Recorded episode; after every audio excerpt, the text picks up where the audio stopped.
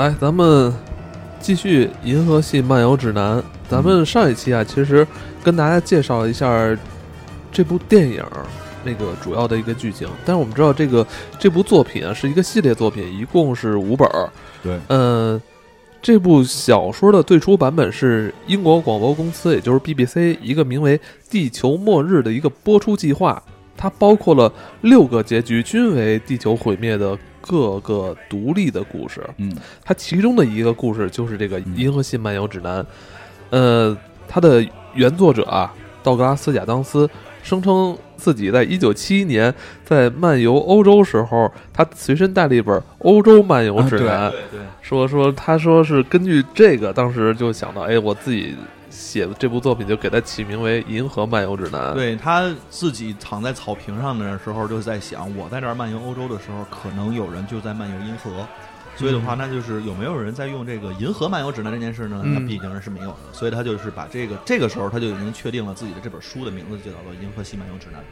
而且很关键的是，他觉得他的那本《欧洲漫游指南》并没有对他的旅游做出任何正确的指导，所以他想，如果有一本《银河系漫游指南》，一样也是没有屁用的。啊，就因为之前通常都是这样吧，我们出去旅游的时候都会带一本什么手册，但也不会翻看，但通常还会带。对，还有一个非常重要的就是他讲这个六个结局，这个原作者的书确实是五部。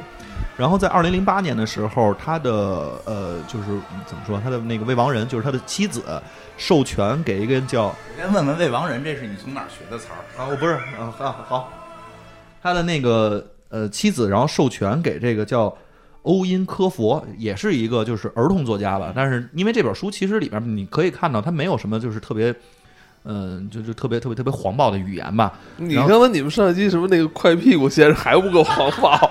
但是他不到会用到 fuck，这个全书里边没有一个词是 f u c k，但是有 F 空格 U C K 是吗？没有，他是用了另外一个叫 zuck。就是因为他销赃了，你就可以这么认为吧。哦然后他找了一英国文学确实在这块儿还挺注意的。对他们不会有，他们其实本身他们的口头都是说 hell 啊什么的，就是 bloody 啊什么的，这里边已经很很厉害的词了，对对对，很厉害的但他们词然后你。F U C K 其实都很少用，他们叫 four letter word。就美国人没素质嘛？对，然后这个作者写了第六部，然后其实就等于全书就等于是变成了一个六部的作品，但是每一部书里边特别重要的就都是一个世界毁灭，这个世界毁灭不是都是地球毁灭，有的是全银河系毁灭。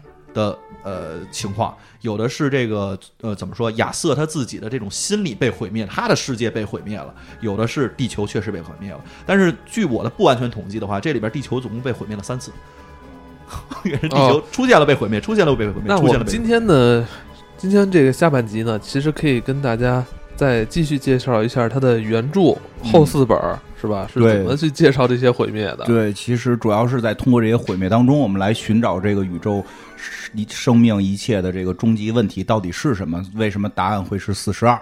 对吧？这个当然了，这个可能就需要跟宇宙的进化相关，因为 C 老师刚才说他非常想告诉大家，这个在这本书里告诉我们，这个宇宙实际是有一个进程的。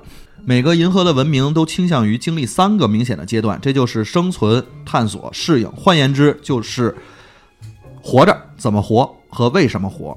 再你知道为什么活的时候，你的生命其实也都快到终结对了？了，但是我觉得你这个还是听不懂，你能用最普通的这个书里边给我们的一个最普通的解释是什么？书里边最普通的解释就是，我们应该去归纳为咱们怎么吃饭。第二阶段是我们为什么吃饭，第三个阶段是我们中午上哪吃。很明显，我们现在已经进入到第三阶段了嘛。我们每天中午都在考虑我们上哪儿吃，对，我们上哪儿吃这顿中午饭。我昨天已经吃了小猪屋了，我今儿吃什么，对吧？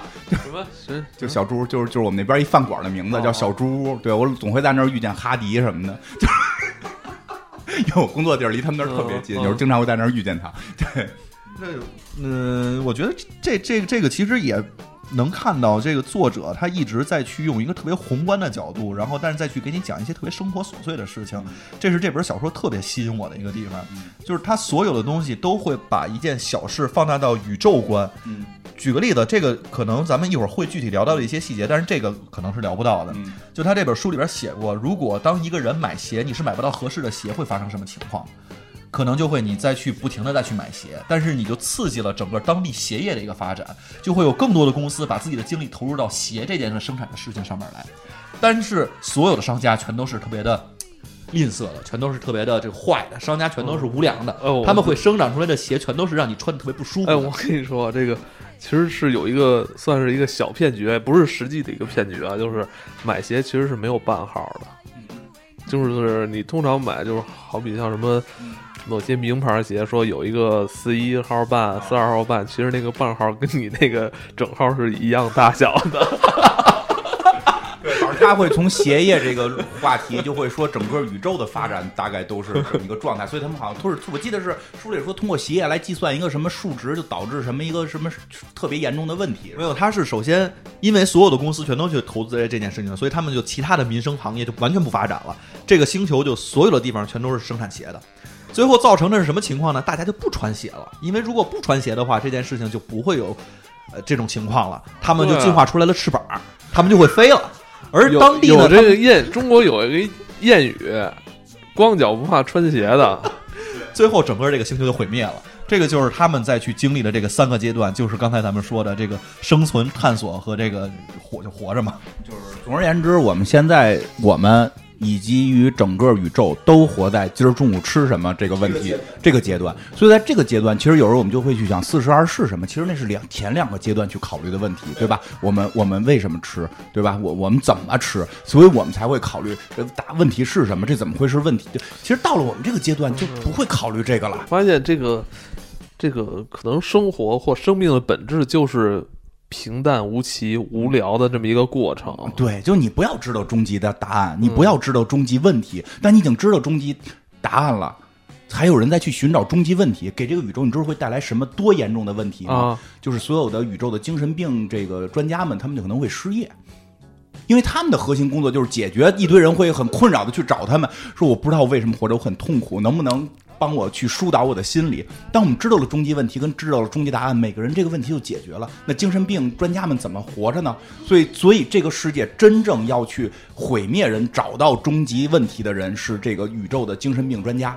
所以他们偷偷的给了沃贡人钱，改变了这个什么银河的这个快速通路的道路，必须把地球炸了。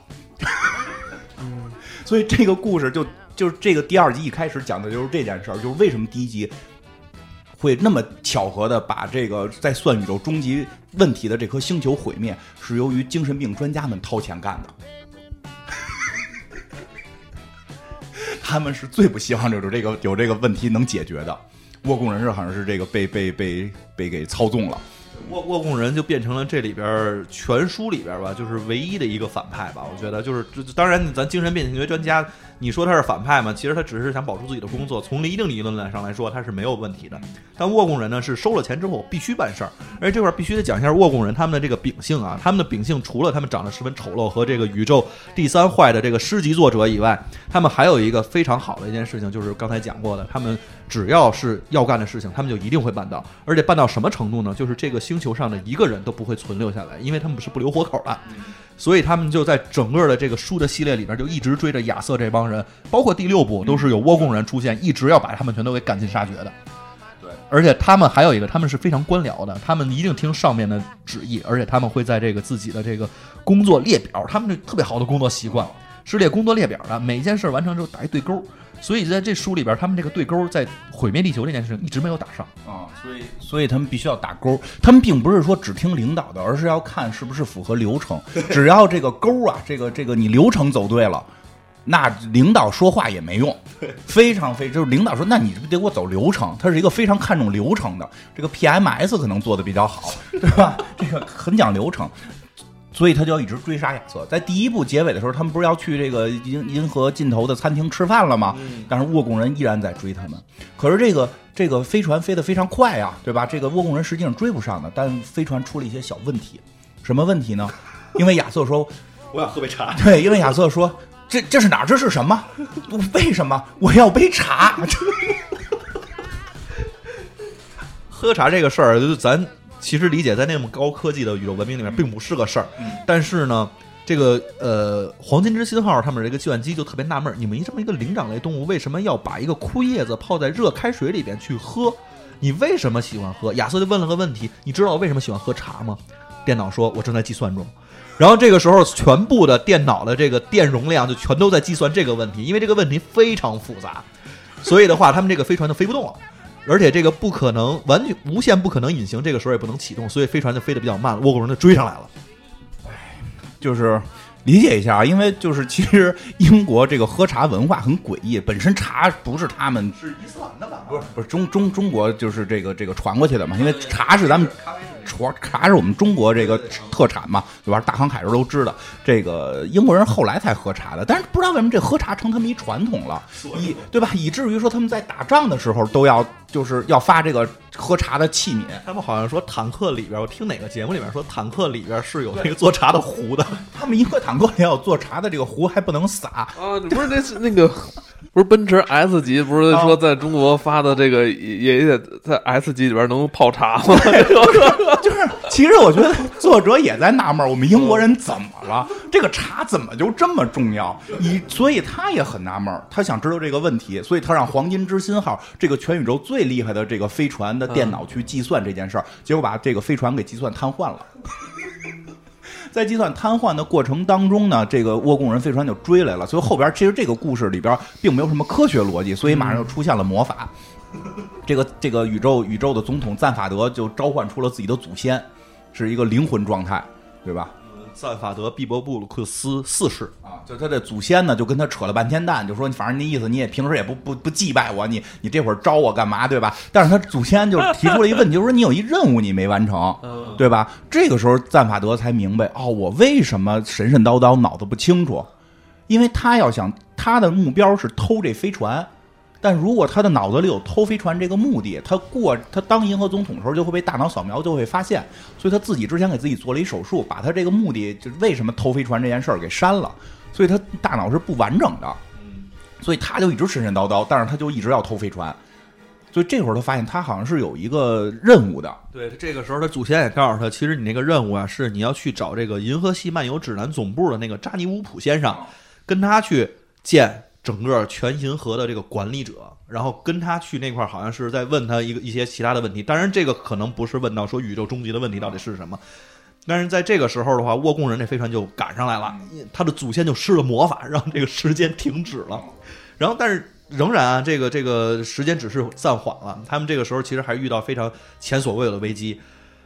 也是在这个时候，这个终于计算出来他们为什么喜欢喝茶了。就是这帮人实在是太不讲究了，好像那个意思是，所以他们就爱喝这种枯树叶子上面的东西。其实并没有什么核心的问题，他们就启动了这个不可能隐形。但是这回他们不是去到了一个地方，他们是在这个平行的时间里面穿越，来到了这个银河的尽头，银河生命的尽头，就是这家餐厅。对，是这样啊，就是说这个第一部里边啊，就是一个银河探险的故事；第二部里边就出现时间穿越了。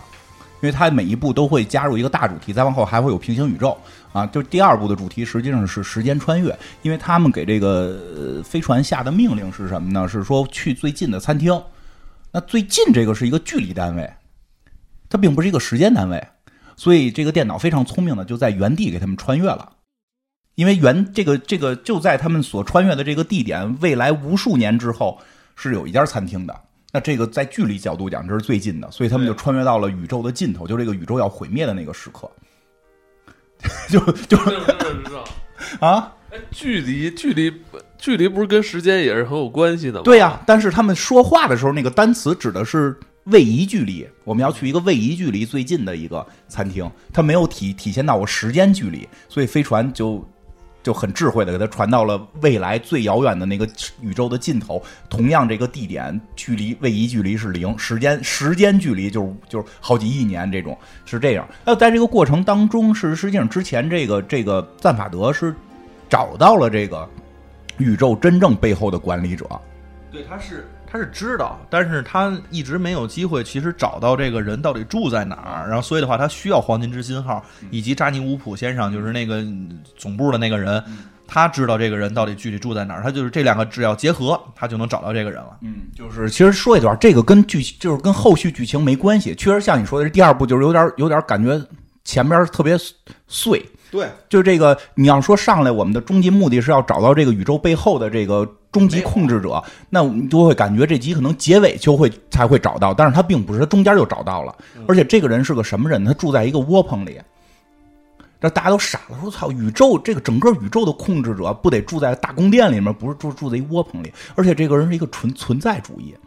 这个人特别逗，这人是存在主义，他抱着一只猫，然后就让他们进来了，然后那个就是外边还下着雨，他话特别有就有，我觉得就有点有点佛教禅宗这意思了，就是就是说看着下雨，说你们都湿，你们是不是湿了？他说你们看，就是这些人在外边下着雨啊，进去这个赞法德他们进去之前说当然湿了，你看不出来吗？他说我看你们湿了，但我不知道你们自己是不是觉得自己湿了。哇，这个时候再进来说你是不是控制着宇宙？你是不是控制着宇宙？他说什么就是宇宙？他说你门外门外到底存在吗？我没看见它存在吗？对吧？就是问了好多这种问题，所以最后发现真正控制宇宙的这个人，他都不知道宇宙是不是真的存在。然后他他的他干的事儿就是抱着一只猫，然后那个玩一根笔，跟桌子聊天儿，就说跟啊，他他他他在那个广播剧里边，我记得是有，他是说过说。我就是在这块儿，别人问我这件事情该不该干，该不该发动这场战争，我就说嗯好啊，或者说嗯不，我就我因为我也不知道那个战争存不存在，这个人存不存在，我以为是自己在跟自己对话，所以我只是随便的回答了一下，然后就完了。对。就是特别诡异，就这个人写的，就是他特别存在主义，就是因为因为就是说那个去的这个就是这个《银河系漫游指南》的，应该是一个高高层管理是吧？那算他们的头吗？算他们的头叫扎尼乌普，然后就是他一直认为就是这个人是宇宙管理者，我能从从从他身上挖出很多很多的东西，但结果跟他聊天全是这种，那我是谁？你又是谁？门外有宇宙嘛？全是这种话，然后扎尼乌就很急，然后呢，那个赞法德他们就走了，就带着赞法德他们更急，就直接走了，没带他，就走了，没带着人走，你明白吗？就自己坐飞船走了。然后呢，这扎尼乌普一看，哟，他们走了，怎么走了？我推门出去看看吧。一看，哟，飞船飞走了。再回屋的时候，门关上了。这时候就开始敲门，然后屋里那个人就就是觉得，哎，外边有声音吗？外边有东西吗？它不一定存在，因为我没看见它不存在，所以外边没有人。所以就是整个《银河系漫游指南》这本书的那个零，就是就是就是叫什么管理者，最后被困在那个地方了。因为屋里是这个宇宙的控制者，但他是一个存在主义者。当他听到门外响的时候，他在想，可能并没有东西，因为我只要不开门，它就不出现，它又不存在。就特别怪，他只是中间有这么一段然后他们后来就去了这个，但赞法德他们就走掉了嘛，就去了宇宙尽头的餐厅，也很有意思。就是就是真的，当我们讲到世界要毁灭的时候，时间能穿越的时候，可能在我们大脑中，这个科幻剧又是一场战争，怎么挽救这个世界？但当我们的宇宙已经发展到了书里所谓的第三阶段，我们今儿吃什么的时候。我们每天考虑问题就是我们今天吃什么的时候，你还我们还会去考虑这么复杂，就是这么浅显的问题吗？当然不会了，就会把宇宙的尽头做成一个买卖。所以，当时间能穿越，宇宙有尽头的时候，那么宇宙的毁灭那一刻将会成为一个商机。所以在那一刻就有一个饭馆。我那我敢说，咱们现在确实到了这个第三阶段了，是 是吧？是吧？任何从娱乐产业看来的话是这样，从娱乐产业来看，任何危机都不重要，任何危机全部能成为一个热点，让大家去追。对对对，也没有人去考虑追这个危机，你你你有没有良心道德什么都不考虑，它就是个商机了，对对吧？而且就是就就是说就是说他们有一个危机，这个宇宙要毁灭了。但是时间能穿越，你可以穿回去。你你你你穿回到过去，你不就能接着活吗？所以我们没有人关心宇宙是不是毁灭，我自己能活着就行。没有人关心宇宙会不会能毁灭，而宇宙毁灭又是一个特别大的热点，对吧？谁都想去看看，所以它又成了一个热点。所以就是在那一天开了一个饭馆，就可以让任何能时间穿越的人穿到这一天，看看宇宙是怎么灭亡的。其实这个还就就是这个挺有就是英国范儿的，是就就那个。神秘博士里有一期，就是地球毁灭日的时候，是一群地球人。神秘博士里有一集，就是地球毁灭日的时候，是一群人类最后的这些这个这个这个所谓有人类基因的人，花大价钱坐飞船来看地球怎么毁灭。然后毁灭完之后，这地球还能复原，然后再毁灭，然后就让大家一直看怎么毁灭。你 这本身你说这段话的时候就已经穿越回去了，因为你在四年前也说过这个。对，就是神秘博士嘛，就是这从这儿来的，就是他就是宇宙尽头餐厅，就是这么一个餐厅。然后就是要看宇宙的毁灭。然后呢，这个餐厅里边，我觉得我先说一个我觉得最逗的点，你要是再说你的，我觉得最逗的点在于这个餐厅里边的饭怎么吃。这个最逗了，就是说我想吃肉，这时候过来一牛跟你说话，哎，你看我这后臀尖了吗？我一直在练，然后看我这腰，我每天做多少多少仰卧起坐，就是为了口感好。我特别希望你先点我这块肉吃，太可怕了，这个 然后这帮外星人都没事儿啊，就是什么赞法德呀、福特大佬都没事儿，就开始点。这亚瑟亚瑟都傻了，哎，这这玩意儿让我吃它，这太不正常了。嗯我点一个沙拉，嗯他们这里边还有一个就是核心，就是也未必是这牛会说话，是因为他们自己耳朵里边有一个鱼叫巴别鱼。这个鱼是干嘛的呢？其实，在电影里边也有。这个一上来之后，亚瑟就被塞进去了一条小黄鱼儿。啊这个鱼啊是靠吃食这个脑脑电波而食，但是呢，它能帮助这个记主有一件事情，就是我能帮你翻译所有这个你听不懂的语言。当你塞入之后的话，你就瞬间能听懂不是那他拉屎怎么办啊？就是啊，他吃的呀是别人发过来的脑电波，嗯拉的呀是你能听懂的脑电波。你在你大脑里接收的信号都是这个鱼的屎。啊，然后就是因为这样的状态，所以你能听懂的不仅仅是世间这个人类的语言或者外星人的语言，你也能听懂动物的语言。至至此，他们就能听懂了一个在这个餐厅里边牛的一个语言。对，然后我觉得他说了一个这个非常高深的一个哲理问题，他就说。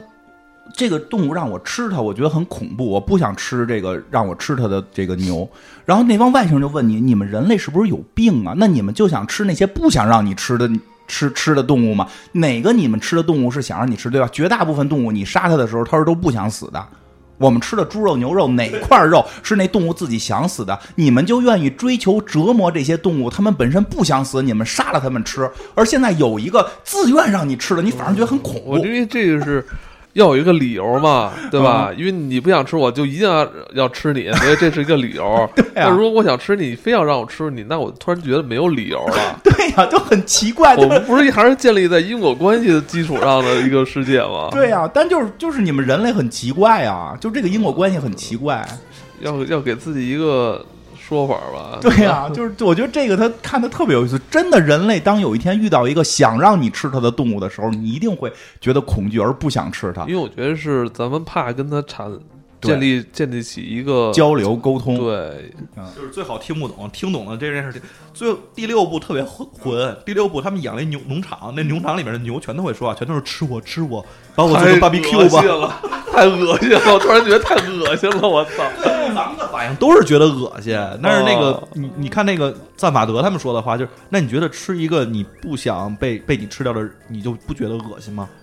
所以他的幽默，其实一会儿最后也会提到，他的幽默是在本身人类内部去寻找这些逻辑、这些逻辑上的 bug、这些因果上的诡异。因为人类本身，他认为人类建立在非常奇怪的机制上，包括生物体都很奇怪。包括人类对于机械的追求，他这里边举过一个例子，我觉得特别有意思啊，就是这跟餐厅没关系了。他就是说，我们对于这个这种显示数据显示的追求，我们希望这个东西呢，其实在 PPT 上啊，在我们的这个表格上面做成饼图，做成柱状图。但是，当我们说到手表这件事情上的时候，我们就不一样了。我们希望把一个特别漂亮的饼图变成数字化的显示，这个是为什么？这个是科技上的发展还是科技上的倒退呢？哎，哲理嘛，他真的会在人类生活当中点点滴滴找到那个让你觉得纳闷儿的地方。嗯，都是数字跟图形。对，我们看表怎么图形你就看不懂了呢？你非得看数字。说实话，他们那个就是国外人，他们有做过调查，最容易看懂的，当你认识表之后，你最容易看懂的一定是饼状图的，不是数字的。数字写着十八十，你看不懂。但是人家如果写的是一个针儿在六，一个针儿在十二，你知道这是因为我们人类是靠感性生活的，嗯，但是不所以用用数字的话，其实是要经过一个脑脑电波处处对理的。是的，但他不不明白为什么大家要带电子表，因为他书里边一直在抬这杠，就说就说带电子表是很重要什么的，但是说其实带电子表的人也不开心，他老提这个，就是他不理解为什么。对，哎，我也真是觉得，你看那个其实盘表。如果你如果你知道上下午是最容易感觉到时间的，对对对，如就主要盘表是不知道上下午的问题，哎但是我哎，你要说嗯表的话，我我我更习惯看二十四小时的。啊，就是那个不是十二小时转圈，二十四小时转圈。其实那个那个，如果是二十四小时转圈，最容易知道现在是在什么时间点，嗯，对吧？因为正中午十二点，它比如十六点，啊我我你让我分辨十六点跟四点，我觉得十六点对我来说更容易。嗯，四点，因为四点我不知道是早夜里 上早上的，反正这两个时间点我们都是醒着的。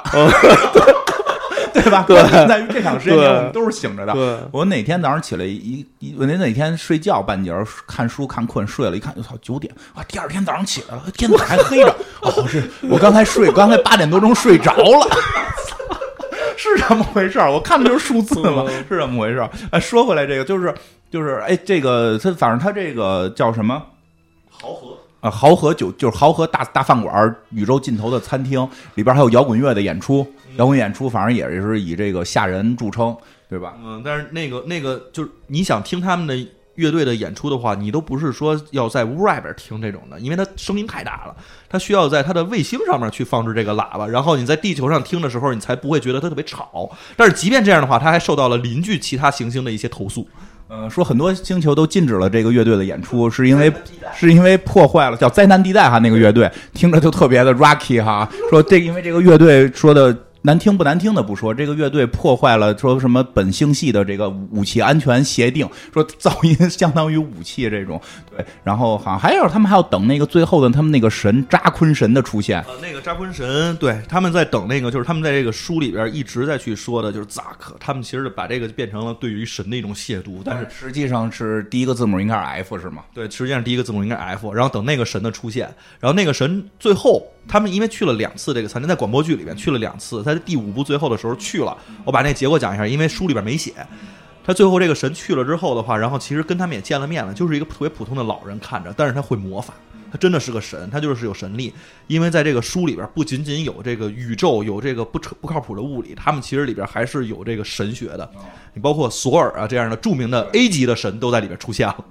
对，然后这个说一下，其实这梗也特漂亮，就是它叫扎昆，实际上叫 Jack 是吗？叫 Jack，然后他就只是把第一个字母改了，改成这个应该第一个字母是 F，大家理解是什么意思？我觉得这个为什么用命名这个为神的名？我觉得这个梗用特别有意思，就是我们有的时候在受到什么外界刺激的时候，一般就是我们也好，或者其实国外国外也好，都会是两个词，一个是靠，一个是神啊。对。那这两个词好像是同一个意思，对吧？你想这事儿特别奇妙，为什么人会在这个时候，要不然是神啊，要不然是那个词动词，就但这俩就是一个东西，咱咱有的时候还是我的妈呀！这俩就是就是一个东西。所以他在这里边，他的神就就就就是就是这个词，就特别就就是他找总能找到人类特奇怪的点，对。然后他们在这个宇宙尽头餐厅，其实吃饭还好，没有发生什么。但是说一下，他们穿越的时候，马文没穿，马文可没穿，马文还在那个星球呢，还在那星球呢。他们就把马文忘了，因为他们一直不太在，因为他是个机器人儿。但是这时候已经宇宙尽头了，所以当他们吃完饭再出来的时候，发现马文了。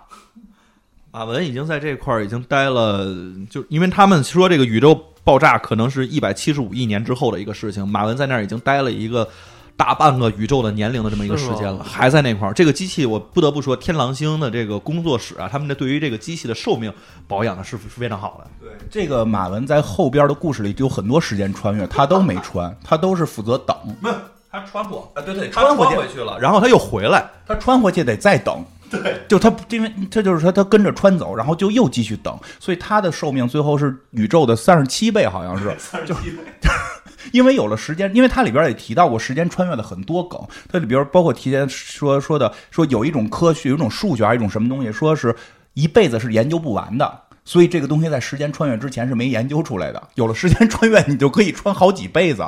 然后里边我觉得提到一个更漂亮的梗，就是跟英文关系比较大，就是说当时间穿越之后，你知道最难解决的问题是什么吗？就是这个时态问题。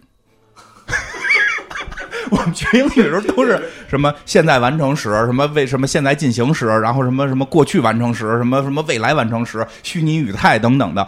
说当这个东西有了时间穿越。我现在穿到过去，这个这个什么死掉了什么的，这个词你用什么时态？所以我所以我们汉语更先进嘛，我们没有时态啊。对，不是那个广播剧里边特别逗，因为那个亚瑟经常会说，我这之前干过什么事儿，一发现，哎，那事儿好像是在之后才发生的。那我干过这个事儿，人他那个语态就一直在变。刚开始我听的时候，我就觉得挺搞笑的，但是你这么一说之后，我觉得是确实这个跟英文的关系太大。对，它跟英文时态关系太大了。我如果就是我个人，我金花穿越到了五百年前。杀死，比如说我穿越到了秦始皇那会儿，我刺杀了秦始皇，然后我又穿回来。我跟你们讲，我穿到秦始，就是我哎是这样，我有一计划啊，我有计划，我准备穿到秦始皇那个时代，把秦始皇杀死。然后我现在在这儿跟大家说这件事儿，对于我来讲，这是一个未来的事情；但对于杀死秦始皇，那是一个过去的事情。我又穿到的时间点又是过去，这是一个未来时态还是一个过去时态？我杀没杀死秦始皇？秦始皇死没死？是完成时还是未完成时？还是完成时？未来完成时，但他又没有死呢。但我们的时间点上他又没有死，所以这是一个虚拟语态，就是这这是一个未来过去虚拟语态，就还是我们中文比较先进。对，所以他就对对对是这样。中文这个话好像我们说的特简单，好像在老外说这个话就特复杂，所以它里边疯狂的吐槽这个梗，说如果你想穿越，第一件事是学语态，说有一百多种语态你需要你学，就特别有意思。然后这个其实这部书。这个银河系，这个这个梗漂亮的梗都不在前头，这个书在中间就断了。这个书到中间就是我们开始以为是要找这个为什么宇宙控制者要去餐厅吃个饭，餐厅到一半就事儿就没了。嗯，最漂亮的梗在后头，他们在走的时候就没再上黄金之心号，说咱们来点那奇特的吧，就直接玩穿越了。他们没穿到一个地儿，就是他们穿的地方是不一样，对吧？对，他们在书里边应该是穿到了，他们上了另外一艘飞船，因为有一个设定，只要你到达这个餐厅之后，你会回到你原来出发的那个时间点，嗯，就是这是自动的，嗯，它的那个等于开了一个是宇宙漩涡还是时间穿越的一个什么东西，所以他们上了那个灾难地带那个船，但是那个船呢穿到了他们两百万年前的一个间一个地儿，对，就是这些人走散了，就是这个亚瑟跟福特大老爷去了一个地儿，然后这个崔利安跟这个赞法德去了一个地儿，马文去了一个地儿吧，应该是马文是单马文。单独去了一个地儿还是怎么着？忘了，反正反正反正就分开了。反正马文就又忘了，又忘了，又忘记马文了。反正马文后来又出来了。想起来，马文是没被穿走，没被穿走，但是他也没死。坐在飞船上没被穿走，但是他不在餐厅了。对他不在餐厅了。我们核心呢，就是要先讲一下这个，我们为什么特别喜欢第二部，就在后边，亚瑟和福特大老爷穿到了一艘神奇的飞船上。这艘飞船叫做方舟二号飞船，它是来自一个特别不知名的，我已经忘了他们叫什么。弗里查还是叫什么什么查什么星球啊？就小小查星吧。对，就是来来自一个叫弗里查的星球吧。来自于这个星球的人，他们其实就上了飞船之后，大家就特别的纳闷儿，因为这个飞船啊，就是所有的人全都躺在类似于棺材的设施里边。但是呢，当这个亚瑟靠近看之后，然后擦，哎呦，这个人上面还写着他生前的职业，这个人是个电话消毒员。什么是电话消毒员？不知道。他说，当时如果没有电话消毒员的话，可能星球会死于一场特别可怕的传染疾病。然后呢？除了这个以外，他他又擦了一个说，这个人是一个广告销售人员，这人是个卖保险的，这人是个理发师。这些都没用，这些都没用，就第一个最有用。你要这么说的话，就是现在那些给人喷酒精的人，像是是我跟你说，在当下是是最有用的、最值得尊敬的。哎，更厉害的是，他们发后来发现这个艘飞船啊，其实他们并不是这些人都以为是棺材呢，但实际上这些人并不是死了。他们找到了这个船的船长，这个船长一直在洗澡，我也不知道为什么一直在洗澡啊，在里边还有小鸭子。这个船长就跟他们去讲了一个故事，他讲我说我们啊，这个飞船其实上面所有人全是休眠状态，因为我们的星球遇到了一个特别可怕的灾难，听说我们的星球即将会跟旁边的是月亮还是恒星，这个不是我忘了啊，这个是书里边这个船长忘了，他说我忘了到底是跟哪儿会相撞，所以的话我们这个马上就要毁灭了，所以我们的这个先进的文明造了三艘方舟。分别是方舟一、方舟二、方舟三。方舟一呢，是我们全呃整个星球上面最顶尖的这些智慧，包括我们的首领和我们的科学家，他们都上在了第一艘飞船。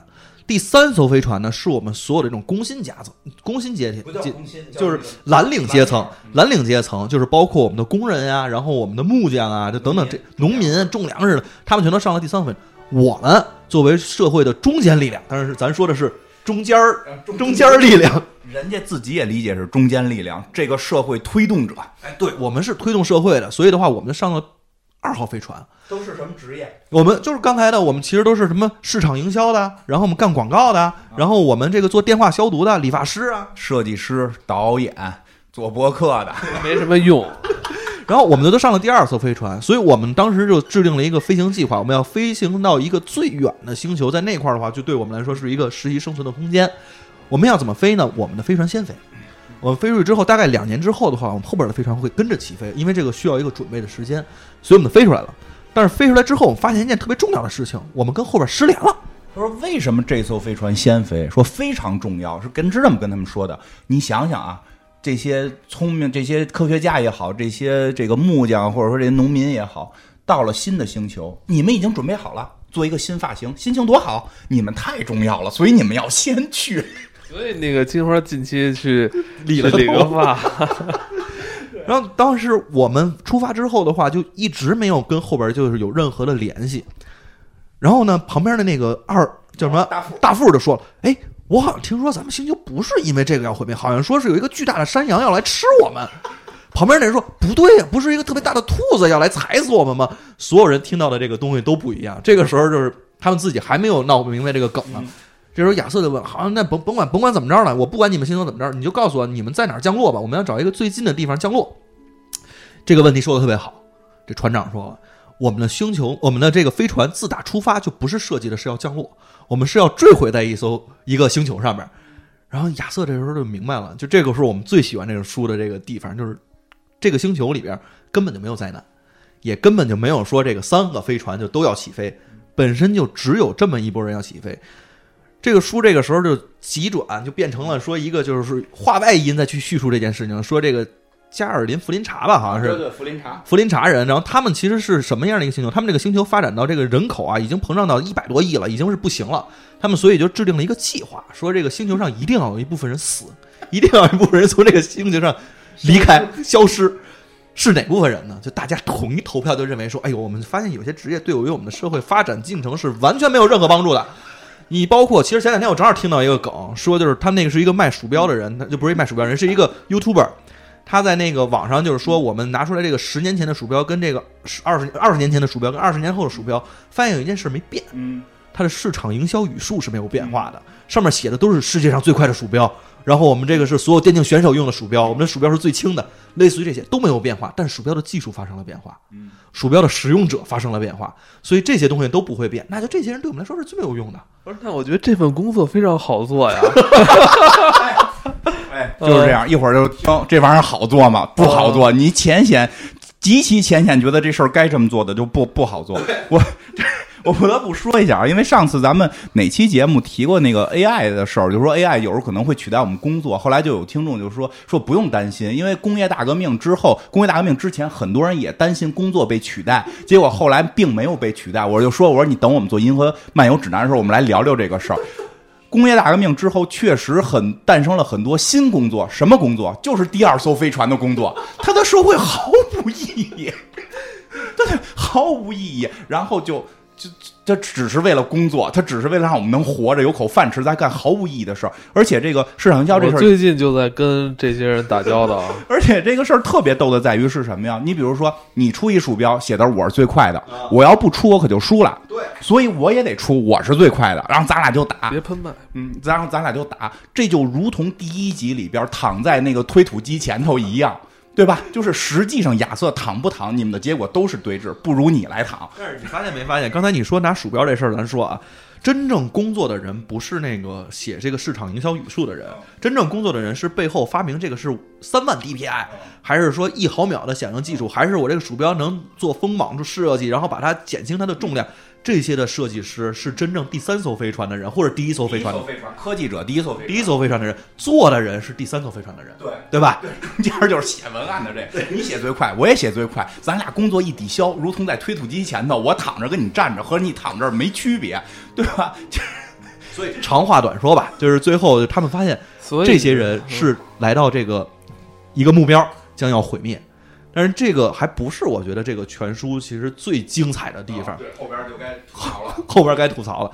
他们坠毁的这个星球啊，坠毁了之后的话，其实这个飞船上并不是所有人都死了，而恰巧的那个亚瑟和这个福特大老爷都活下来了。活下来之后的话，他们就一直在这块儿想他们这帮人怎么生存的问题，所以他们就组织了一个特别有意思的一个议会。这个议会仍然是船长作为大大主持，但是他们讨论的问题是什么呢？我们该不该发明火？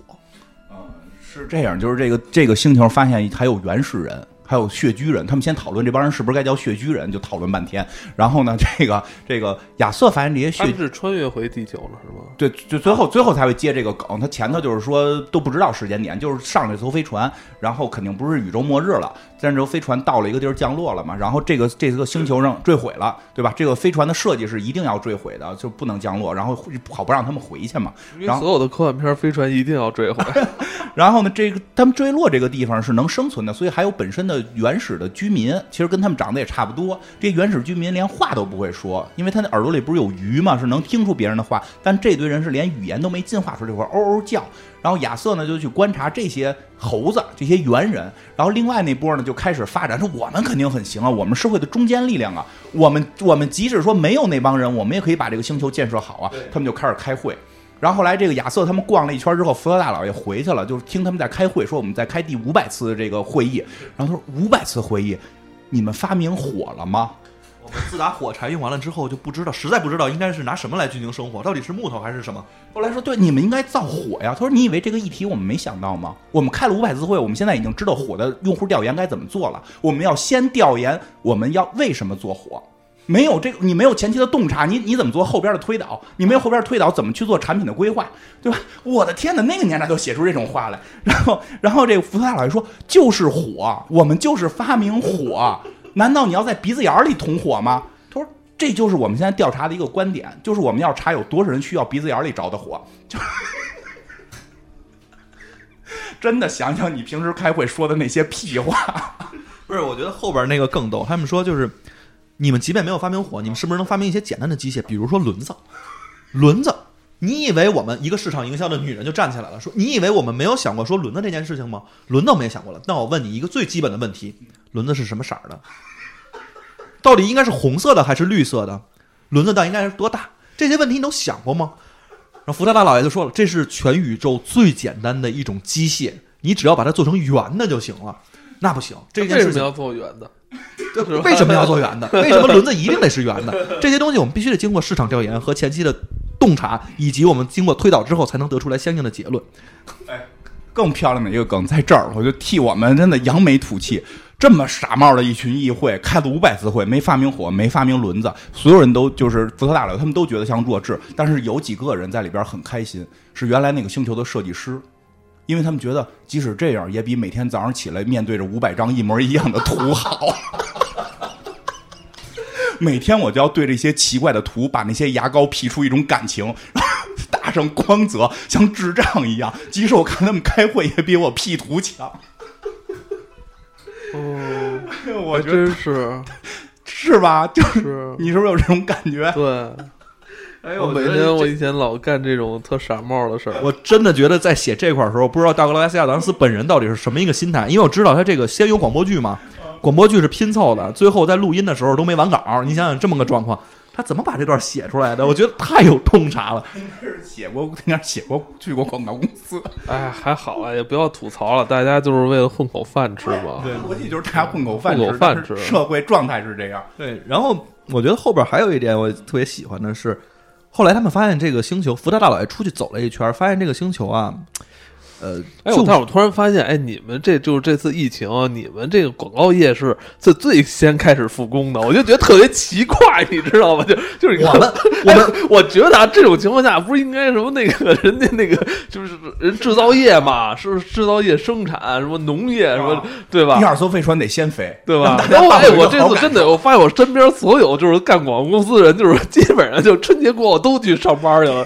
特别积极，哎，特别积极，生怕自己没有工作。因为骨子里知道你这飞船可以不要。真的真的我告诉你，真的，我们公司体现出来的，哎呀，这个合适吗？我们公司体现出来的就是嗯，你们一定要在客户急之前，先想我们应该干什么。一定得跟跟这个疫情过后之后的话，嗯我们下一个爆发点到底在哪一个行业？我们可以做什么？嗯，甚至我前两天看到了一个公众号，我那天都乐喷了。我呃你先说口罩嗯口罩上面竟然开始写广告位招商，嗯，在后边他不是有那哎个口罩后边啊，这就是银河哎最后的我跟你哎餐厅吧，。我跟你说啊，这是少有的，少有的，就是干广告，就乙方是先的揪着甲方过来，赶紧开会，赶紧复工吧，阿 爷，是不复工我们就没钱挣各了。种甲方爸爸赶紧起来，咱们开会吧。是啊，因为我们啥也不造啊？以前以前你们都都你们都躲着，能不能躲着就躲着，一到夜里都赶紧关手机什么的。对啊，因为那以前是那种他们不写，嗯别人就写了嘛，对吧？我们现在是你们不造，我们啥也造不出来。啊，对啊，你看那都就是，我觉得这真是挺有意思的。我其实我觉得这个是工业革命之后的一个社会形态。其实我觉得亚当斯是考虑到这个问题，所以就说就就多说一句，那未来 AI 之后会怎么发展？会不会发展出一些这真更奇怪的，听众朋友，也可以注意一下，啊你身边是不是那些今年复工最早就是做广告的？这 真的未来就是就是这个。科技这个 AI 发展之后，会不会诞生更奇怪的新职业，都说不好。而且所有的方式都是在于我躺在推土机前头，然后你对吧？我走了，你就该开车了，我就在这儿躺着，是这么个逻辑。一个叫攻击的这种营销，一个叫防守式的营销。这个 来吧，接着讲最后的这第二部最后这点儿。第二部最后这点儿，我觉得也是这个本书啊，无论在广播剧里边，还是在这个书里边，其实都特别漂亮的一点。他们发现了，因为我们知道这个星球其实是由麦那个麦格西安人他们其实建造的，有的。他们在这个星球上发现了这个银屁法斯特，这个叫银屁股快银色快屁股先生，银当快屁股，银当快屁股先生他们的签名。儿，而这个海岸呢，恰巧就是挪威，所以他们知道了这个星球就是他们穿越回了两百万年前的地球，而见到的这些人呢，亚瑟就一直认为他再去观察的这些人就是我们的祖先，就是猴儿，他认为观察那些猿人就是我们的祖先。对，但不巧的是，这些猿人在很快的时间里面就都死绝了，而剩下的就是加尔德福林查人。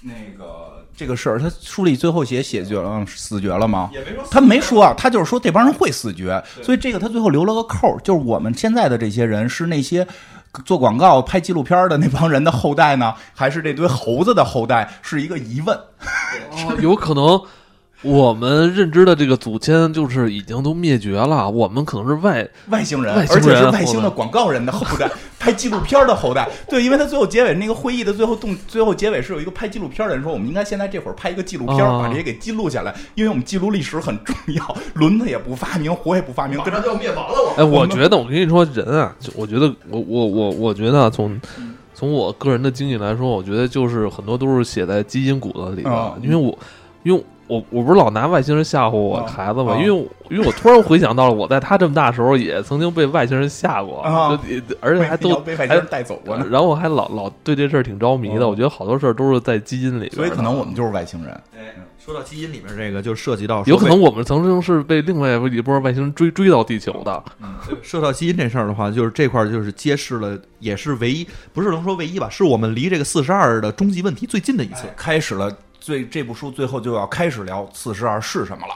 哎，这个时候亚瑟发明了一个东西，就是玩那个拼字游戏。他们那个其实，在那个地上摆，他一直在跟教这个血居人啊如何去玩这个拼字游戏。但是这个血居人在不意经意之间拼出了四十二，然后他们就一直在地上拍。因为那个当时说过，说这个深思在去造这个地球的时候，其实就是希望这个上面的这些有机生命去思思考这个生命终极问题是什么。但是由于他的那个字母不够用，所以他只拼出了四十二。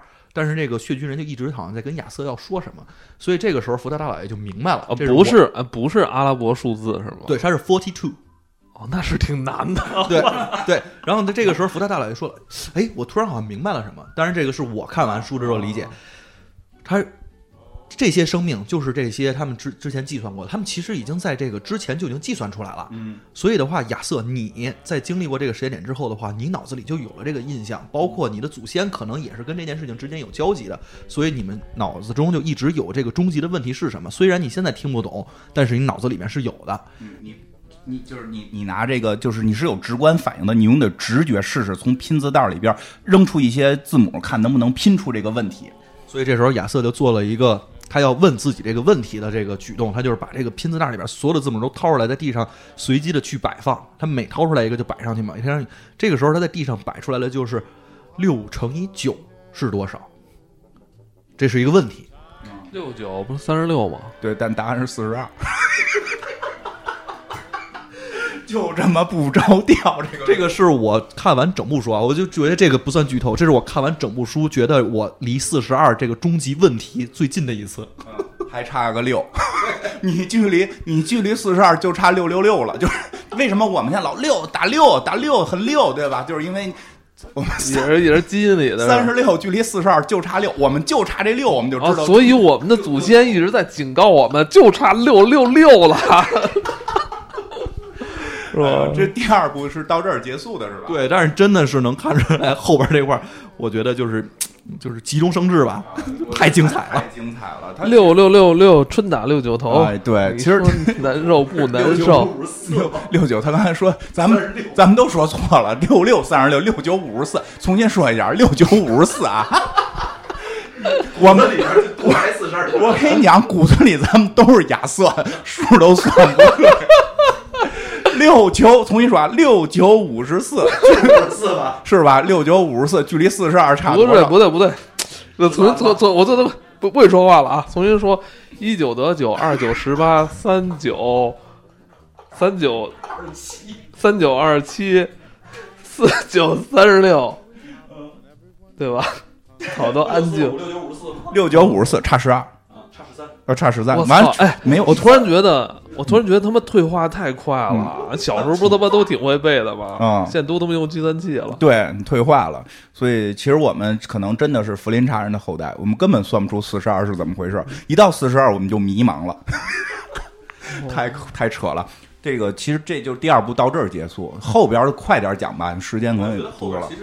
我我我大概讲一下后边的一些状态吧，因为后边还是还是牵扯到了很多关于四十二的问题。其实，在这一步，他们发现了这个亚瑟也不一定是猴的后代，对吧？他知道不知道？他最后给的这个扯淡的答案是六乘以九，但他根本不等于四十二，它可能代表了我们人类数学实在太次了，已经算不利索了，对吧？然后呢，在当然了，在这个点上边，在第三部也开始进行了吐槽，因为第三部的时候，他们就发现了啊，在这一部结尾，他们就留在这儿了，和这些福林查人的那些设计师啊，或者人人事人事管理的人员就谈上恋爱了。然后，当然最后也都慢慢的就都走散了。然后，包括最后第二部上来就讲这些福林查人最后那个大部分死了。大部分都饿死了，就他们这个水平肯定饿死了，剩下一小部分非舔着脸说自己要租要休个假，我这个年假还没请呢，我想先请个年假，然后就划着船走了。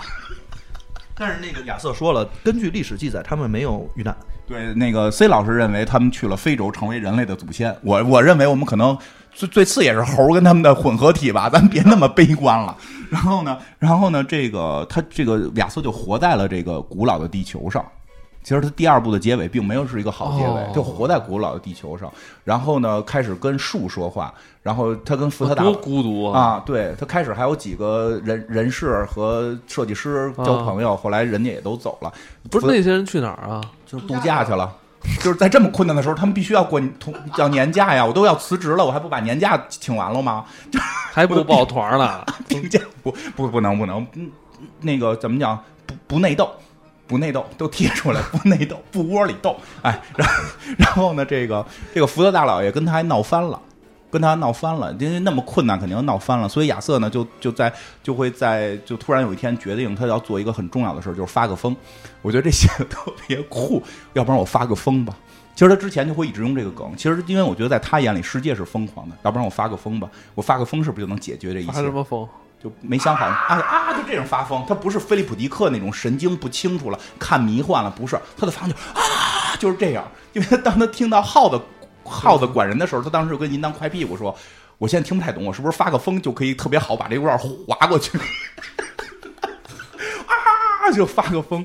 然后那个第第二段，实际他们后来就是通过一些时间漩涡，他跟福特大佬又回到地球了，又回到地球了。然后特别扯淡的回到地球毁灭前的两天，结果发现来了一群白色的机器人哎，人。等会儿等会儿，你不是刚才说那个我们的主人公阿瑟，啊，他就回留在了就是史前的那个地球了嘛？是的。啊然后，但是他们在史前地球写遇或写遇到的一些事儿，最后他们发现了一个时间漩涡是可以穿走的，哦所以他们又穿回去了。他在史前是遇到了一个特别酷的外星人，对吧？对我简单说一下，这特别酷的外星人就是他恨这个世界，想想想辱骂这个世界，所以他的办法就是找到这个世界每一个人。哎，不是这这个外星人啊是这样，他在一次实验中自己得到了永生，他永生之后，他就在思考我干点什么特别酷的事儿呢？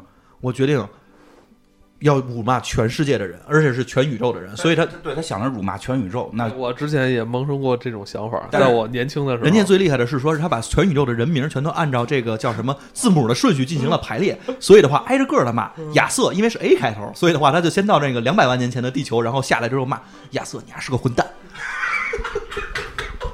不着调吧？不又又哎，我突然觉得史前地球还挺精彩的。不着调吧？哎，那个花盆也是这一集出的吧？呃，对，花盆也是这集，花盆对第三集。后来亚瑟不光遇到了这个外星人，还遇到了一个高人。哎，这个刚才咱说的这个第一个高人是叫永生，第二个人叫永不生，就永永远是死亡。为什么呢？就这个人他叫阿格拉贾格。我们刚才听过的花盆，还有亚瑟在史前这个地球啊，刚开始打四国一只兔子，用这个兔子的死皮，然后其实做了一个小的布包，然后里边去盛了他那些玩那个文文字游戏的那些东西，并且用这个包，然后拍死过一只苍蝇。这些全都是那叫阿格拉贾格的一转世、二转世、三转世，其中有一个转世转成了那盆花儿。那盆花儿在落地的时候就在想，怎么又是这样？怎么又来了一次？包括后来他其实在这个，因为第四部、第五部里边都有这个人出现。这个人甚至就是因为他穿越时间了，他的来世其实是没有时间维度的，可能是第五维空间，不知道。所以他说，你之前你还在哪个哪个酒店里边把我，你因为躲子弹然后把我给害死了。我的每一次死亡都跟亚瑟你有着千丝万缕的联系。他没说是酒店，他又说了一个特别奇怪的地名，那是太怪了。因为这个作者自己在书里也写，如果想挣稿费，就把名字写特他妈长，所以他那那个叫斯塔夫缪拉对贝塔。所以他会写好多特别长、奇怪，然后完全没逻辑的名字，就是为了骗稿费。他甚至自己书里都这么写了，这样能显得厚。然后他编了很多长名，他就说在那个 呃，其实他这是回到地回到地球，就是回到那个现代这个时间点之后遇到的这个这个人。对对对这个他们就是就这个人就跟他说说的就是说，呃，你杀我的那哪几次哪几次哪几次，然后呢，曾经有一就还有一次，你记不记得在哪哪哪？哪哪哪儿那个地儿，你有人要射杀你，结果打中了别人，你猜打中的是谁？其实就打中的是他嘛。其实亚瑟会，因为他已经宇宙穿行了，当他听到那个地名的时候，他认为是一颗星球，所以他就知道了自己未来一定会去那颗星球。他在去那颗星球之前是不会死的，所以他后来就一直胆儿特大，我死不了，我还没那去那颗星球呢。对，就对，所以这也接了那个花盆的梗。为什么花盆说又又这样？因为花盆在掉下来的时候看到了飞船里的亚瑟。又是亚瑟害的我，我是那只兔子。说为什么？那说那你怎么知道我拿你做了那个兔兔子的那个包？说因为我后来变成一只苍蝇，拿那包打死我了，我认出那是我前世的尸体。对，还变成什么？还变成牡蛎，然后被吃了。对对对，还变成什么蜥蜴？说最后最后一次变成一个老人，变成一个老人有心脏病，然后再看板球。这个时候，亚瑟跟福特大老爷通过时间漩涡穿回到了地球，然后他看到了突然有人在板球场里突然时空穿越，给吓一跳，吓死了，心脏病吓死了。说我现在穿越最后一世，我要报仇，所以有一个关于亚瑟的神殿，就是他每一世怎么死的，然后亚亚瑟被变被塑造成大妖怪什么的。亚瑟说我没害你，说不管，反正都跟你有关系。你在哪哪哪个星什么射杀你什么的，说没去过那个星，说哟找你找早了。亚瑟知道他未来要去那个星，这个梗到最后才结束。我操，那等于他泄了天机了。那泄天机了。所以大家记住啊，这亚瑟就一直知道他到那个星之前是不会死的，所以胆儿特别肥。然后他们就穿越回地球之后呢，发现有一堆白色机器人开始抢板球，英国板球的一奖杯，不是他不是跟大老爷走闹掰了。后来当掰了发疯之后，大老爷也出来了，大老爷就出来了。胡来，这大老爷就出来了，说这俩人了就是俩人了。嗯大佬说：“哎，发疯没用，我发过了，我试了，我发疯了。”然后把自己想象成一只柠檬，然后不停的在那个湖水里边去。他这么说，我想象成一个柠檬，一直跳到金汤力里，然后那亚瑟都眼睛都亮了，哪儿有金汤，哪儿有金汤力，哪儿有这杯酒？哦，没有那杯酒，我以为那个壶是，我就这么来回跳，就你会发现他们的梗都特别奇怪，就是当你听到有一杯酒的时候，我会很关心酒在哪儿，而不是关心你为什么发疯。对，然后那个他们就就通过时间漩涡，俩人穿回来了。这个时候还发现了 In P Fast，。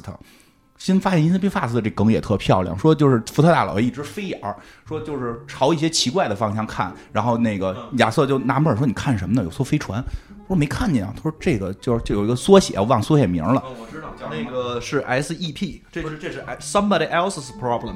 就是 SEP 这个防护层，说这是什么防护层？这是一种隐形防护层，它不会让任何东西真的消失，因为我们在世界里边真的让一个东西隐形是不可能的，对吧？之前我们节目里也论述过，不可能，因为你就看不见了，因为光的反射近期好像有一电影叫《隐形人》，啊，对对对，是隐形人，是重重重启吧，那是。对。说但是呢，未来的科技就是宇宙的科技发明了隐形的方式，不是它真的消失，而是让你不关心它就可以了。如何不关心呢？就用一个叫别人的立场。别人的事儿的立场。别人的问题，因为别人的问题是你最不关心的问题。一旦你知道这是别人的问题，你就看不见了。哎你永远看不见别人的问题。没有没有，现在有很多人特别关心别人的问题，就是关心别人的错误，就是别人就他那个问题，实际上我遇到的困难，你可以把它翻译成别人的困难，哦，就是吧？我觉得可以这么理解，就别人的困难或者别人的感受，别人的感受立场，谁也不会关心别人的感受。真的没有吗？真的没有这种不关心别人立场、别人困难的人吗？对呀、就别人的困难，别人的那感受立场，用这个立场可以隐藏一切东西。你如何能知道它的存在？第一，你一两种方法：一，你知道真的这个东西存在的时候，你才能知道；另一种就是有时候你看别处的时候，余光会突然扫扫到它，所以就是所以他就在看着罗飞船就不停晃脑袋，用余光。结果发现这是 InP Fast 的飞船，对吧？InP Fast 的这艘飞船其实比黄金之心号还厉害，它用的一种新的技术，而不是在用这个什么什么无限不可能技术了，而是用小酒馆数学。什么叫小酒馆数学？就是当人类发现小酒馆数学，就是写在小酒馆的那个那个单子上，就是计计位啊什么的这种，或者算账的这种又是九九乘法表，啊，单子上说，哎，说因为这个东西就不遵守九九乘法表了，因为在宇宙飞行中总会遇到一些困难。当你用小小酒馆数学的时候，比如说来的人数和实际来的人数永远都不一样，告诉你去店的时间永远跟去店的时间不一样，我们大家永远都会有各种奇怪的问题。你你小酒馆上写的那个数，比如说点的菜什么最后的价钱全都会变，所以他们发现这个数学是最厉害的数学。所以银皮帕子呢找他是说什么？说宇宙要灭亡了，他现在找了份新的工作，时间组委会管管什么真实时间组委会的副管理者，他是有一扯淡的名字，就是说这宇宙要灭亡了，这宇宙啊有一个叫板球星的地方，就是地球那板球星，板球星的地方，这个星球很奇妙，这个星球活在一个一个叫什么？时间否不是，是之前是活在一一片迷雾当中，这个这个星球在一片迷雾当中，所以这个星球是看不见星星的。他晚上抬头看没星星，他也没卫星，所以没月亮。白天呢，天上就一大太阳，特晃眼，所以没人看得见。所以在他们的世界认知里是没有天的这个概念，就是从地平线到地平线没有天这个概念，因为看太阳晃眼，晚上没又没星星，所以他们就不认为有外星。直到有一天，他们他们星球落了一颗飞船，他们发现有外星人，他们他们人生观就崩溃了。怎么能允许有其他的生物存在呢？这跟我们的宗教信仰是不同的。所以，我们虽然很善良，我们对内部都都关爱自己的妻子，孝敬自己的老人，但是我们是不接受有外族的。我们我们的人生观，我们的宗教信仰里是没有其他宗教的。我孩子也不接受有外星人这个事儿。所以他们就做用一年的时间发明了这个世界的终极毁灭武器，准备把银河系炸了。然后这个时候，整个银河系跟这颗星球打，最后把这颗星球给打败了。然后银河系的法庭吧，应该相当于是去不着调的法官，一个不着调的法官认为这些人是无辜的，因为他们没有，我们不能破坏他们的宗教信仰啊。宗教是自由的，他们的宗教信仰认为没有外星，那就没有外星，那我们就就是活该呀。那所以最后怎么判的呢？嗯，就是想了一办法，说给他们关到一个时间膜里边儿，这个时间膜会一直让他们等到宇宙的尽头，然后才会打开。这个时候他就可以随便去毁灭这个世界。他们那个时候也没有别人了。对，说因为在判这个案子的时候，宇宙尽头的餐厅还没开呢，还没开业呢。说如果知道宇宙尽头开业的话，他们也也没有了。对，所以就是他就被控制在这儿了。结果说在最后临临给他们关进时间膜的时候，有一艘他们的飞船跑出去了，里边有好多外星人的机器人儿，还不是人，是一堆外星人的机器人儿。这堆外星人的机器人就要打开这个关他们的这个时间膜的钥匙，要去找这钥匙，所以这帮机器人就来到了地球。抢这个板球的奖杯，因为这个奖杯是个钥匙，钥匙的一部分钥匙的一部分，对吧？它那个特别扯，叫什么金和木、银和木，啊，对，就是它有三块三段横木嘛，然后还有一个是什么组成的一个重要部分，包括黄金之心号的引擎，然后包括还有一个什么，还有一个什么法官的法杖，还有一个法官的法杖和地球板球板英国板球比赛的奖杯和马文的一条腿。马文居然还在这个世界上活着，他非常可怜的掉到了一个叫什么杰塔星的一个地方，名字非常长，完全为骗稿费。那颗星球上的生物是床垫儿，听听着口。因为如果世界无限大，宇宙无限大的话，那这个宇宙中就会有各种生物。那么其实后来大家发现，不用去做任何生产，只要去那些星球上逮这些生物，所以那些床垫活在沼泽里，会被人类会被其他生物抓走，然后杀死、晾干，然后让别人躺。所以那个星球床垫是一种生物，是活的生物，而且他们会说很奇怪的语言，比如说噗噗、呜噗。噗噗，那个广播剧这块儿特别逗，他们是就是这样说，跟愚人似的。又擅长愚人语。小说里写的噗噗。说特别逗，说噗噗是被记录在什么什么至高超什么什么什么至至怎怎么讲至什么巨巨完善至高超什么什么什么星的什么语言什么什么总会里边，然后说噗噗一词代表着是哪哪哪个星球哪哪哪个爵士第二次忘记自己妻子生日的时候发出的感叹词，而后来证实全宇宙只有一个那个爵士，那个爵士同时又没结过婚，所以噗噗这个词代表的意思就是什么什么这个一一就是否定的什么什么猜测，但是什么还书里边没有记录噗噗的，噗噗的是什么意思？就是以噗噗的这种态度来来做什么事就叫噗噗。的，就发明这作者发明了好多这种扯淡的词，然后这床垫就跟妈问聊天，就会他噗噗了一下，然后又噗突了一下，又呼呼了一下，非常扯。然后妈问就去讲，他实际上就是又一次被这些主角抛弃。被被一个收废铁的给捡着了，然后给他换了一条腿，所以他有一条腿是就是是外星机器人要的那条腿。然后他曾经还被关到了动物园里，叫叫什么什么动物园来的？我忘了，反正就是什么类似于高智商机器人动物园，关在里边进行表演，表演就是怎么丧，就唉就这样。然后那个然后那个说所有的那些有机有机生命体就会对他说乐一个，然后他就说要让我乐得。得在工厂里用扳子干好几个小时呢，底下哈底下就乐。他说这帮人类就爱听这个，这帮智障，我的脑袋有宇宙，我的脑袋有行星这么大，我是世界上最聪明的生物，他们就这么玩我。然后他也被这帮人给带走了。他也被这个星球，就是这帮星球机器人带走了，作为打开这个门的钥匙。不是，不是光打开门的钥匙。那个我忘忘了，这是广播剧里边还是书里边？说他不仅仅是这条腿被拿走了，他同时被接到了他们那个整个的战争电脑上面。是说，因为他的大脑很聪明，觉得这个机器人是有用武之地，用他的这个极聪明的大脑来发挥工作，这也就成为最后他这一这一步的这个结尾，他们为什么能活着的原因。与此同时，他们还要抢一个东西，叫什么罗罗莉的奖杯。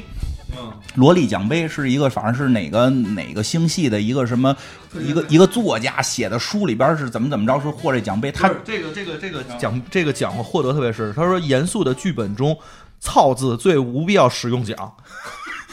我觉得应该颁给某个某个公园。他是现在至少地球上带那个脏话频率最高的一集的吉尼斯世界纪录者，对，然后就是这个这个他去讲这奖杯，这这个特别酷，说那个奖杯在哪儿呢？在一个派对星，这星球名字我忘了，但那个星球有一个派对，大概已经派对了四个世纪。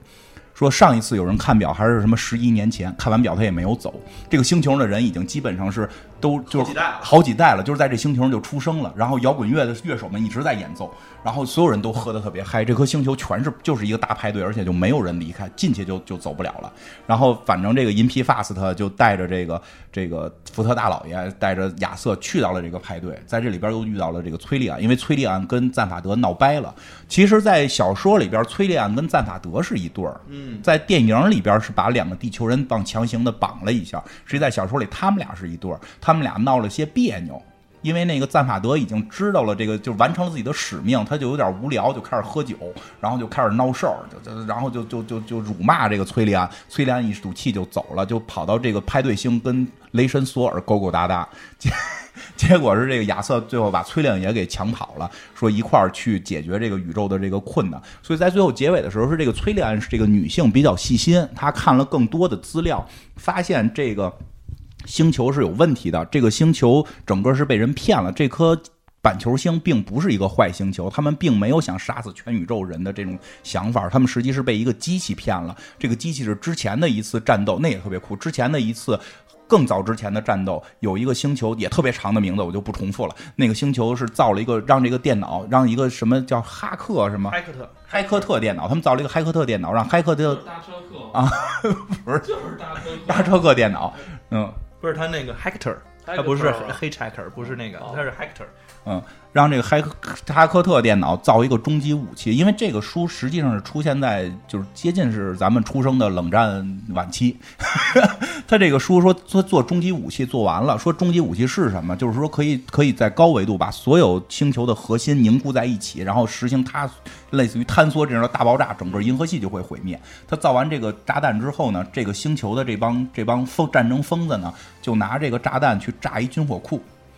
特别搞笑吧？他能毁灭全世界，拿这去炸军火库，结果炸的时候没响，然后回来就指责这台电脑。这台电脑说：“我进行过计算，我这个终极武器可以毁灭整个宇宙，所以这个武器我用了所有可预测的方式，只要启动，那就是最坏的结果；只有不启动才是好结果。所以我在中间设计了一个小 bug，当你们启动的时候，它没有炸，你们就会静下心来想想，为什么要战争？是不是不对？” 因为冷战时期真的核武器是可以把地球毁灭的嘛？他是用，我觉得是在思考这个问题。你们这帮人类是不是疯了？要创造一个把地球炸光的武器——核武器？对。然后呢？但是现在还有人老鼓吹战争了。哎，对呀，就很奇怪嘛。他说：“你们能不能静下心来想想？”结果由于仇恨，这帮这个这堆外星人把这电脑给炸了。但这电脑是用一种高级科技呢，就是说它每一个它的这个。原子都代表整个，都具有整个电脑的思维，就是以小见大，它能带有所有思维，它所以炸成沫了。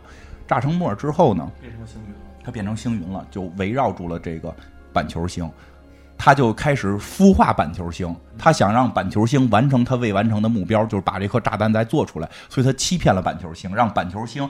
假装弄一飞船下来，然后然后让板球星人充满仇恨。但由于板球星人特别喜欢打板球，所以他们最后见到了这个人类的时候，就就开始说我们要杀死你们。后来说不过其实可以聊一聊，我们其实挺想跟你们打个比赛的。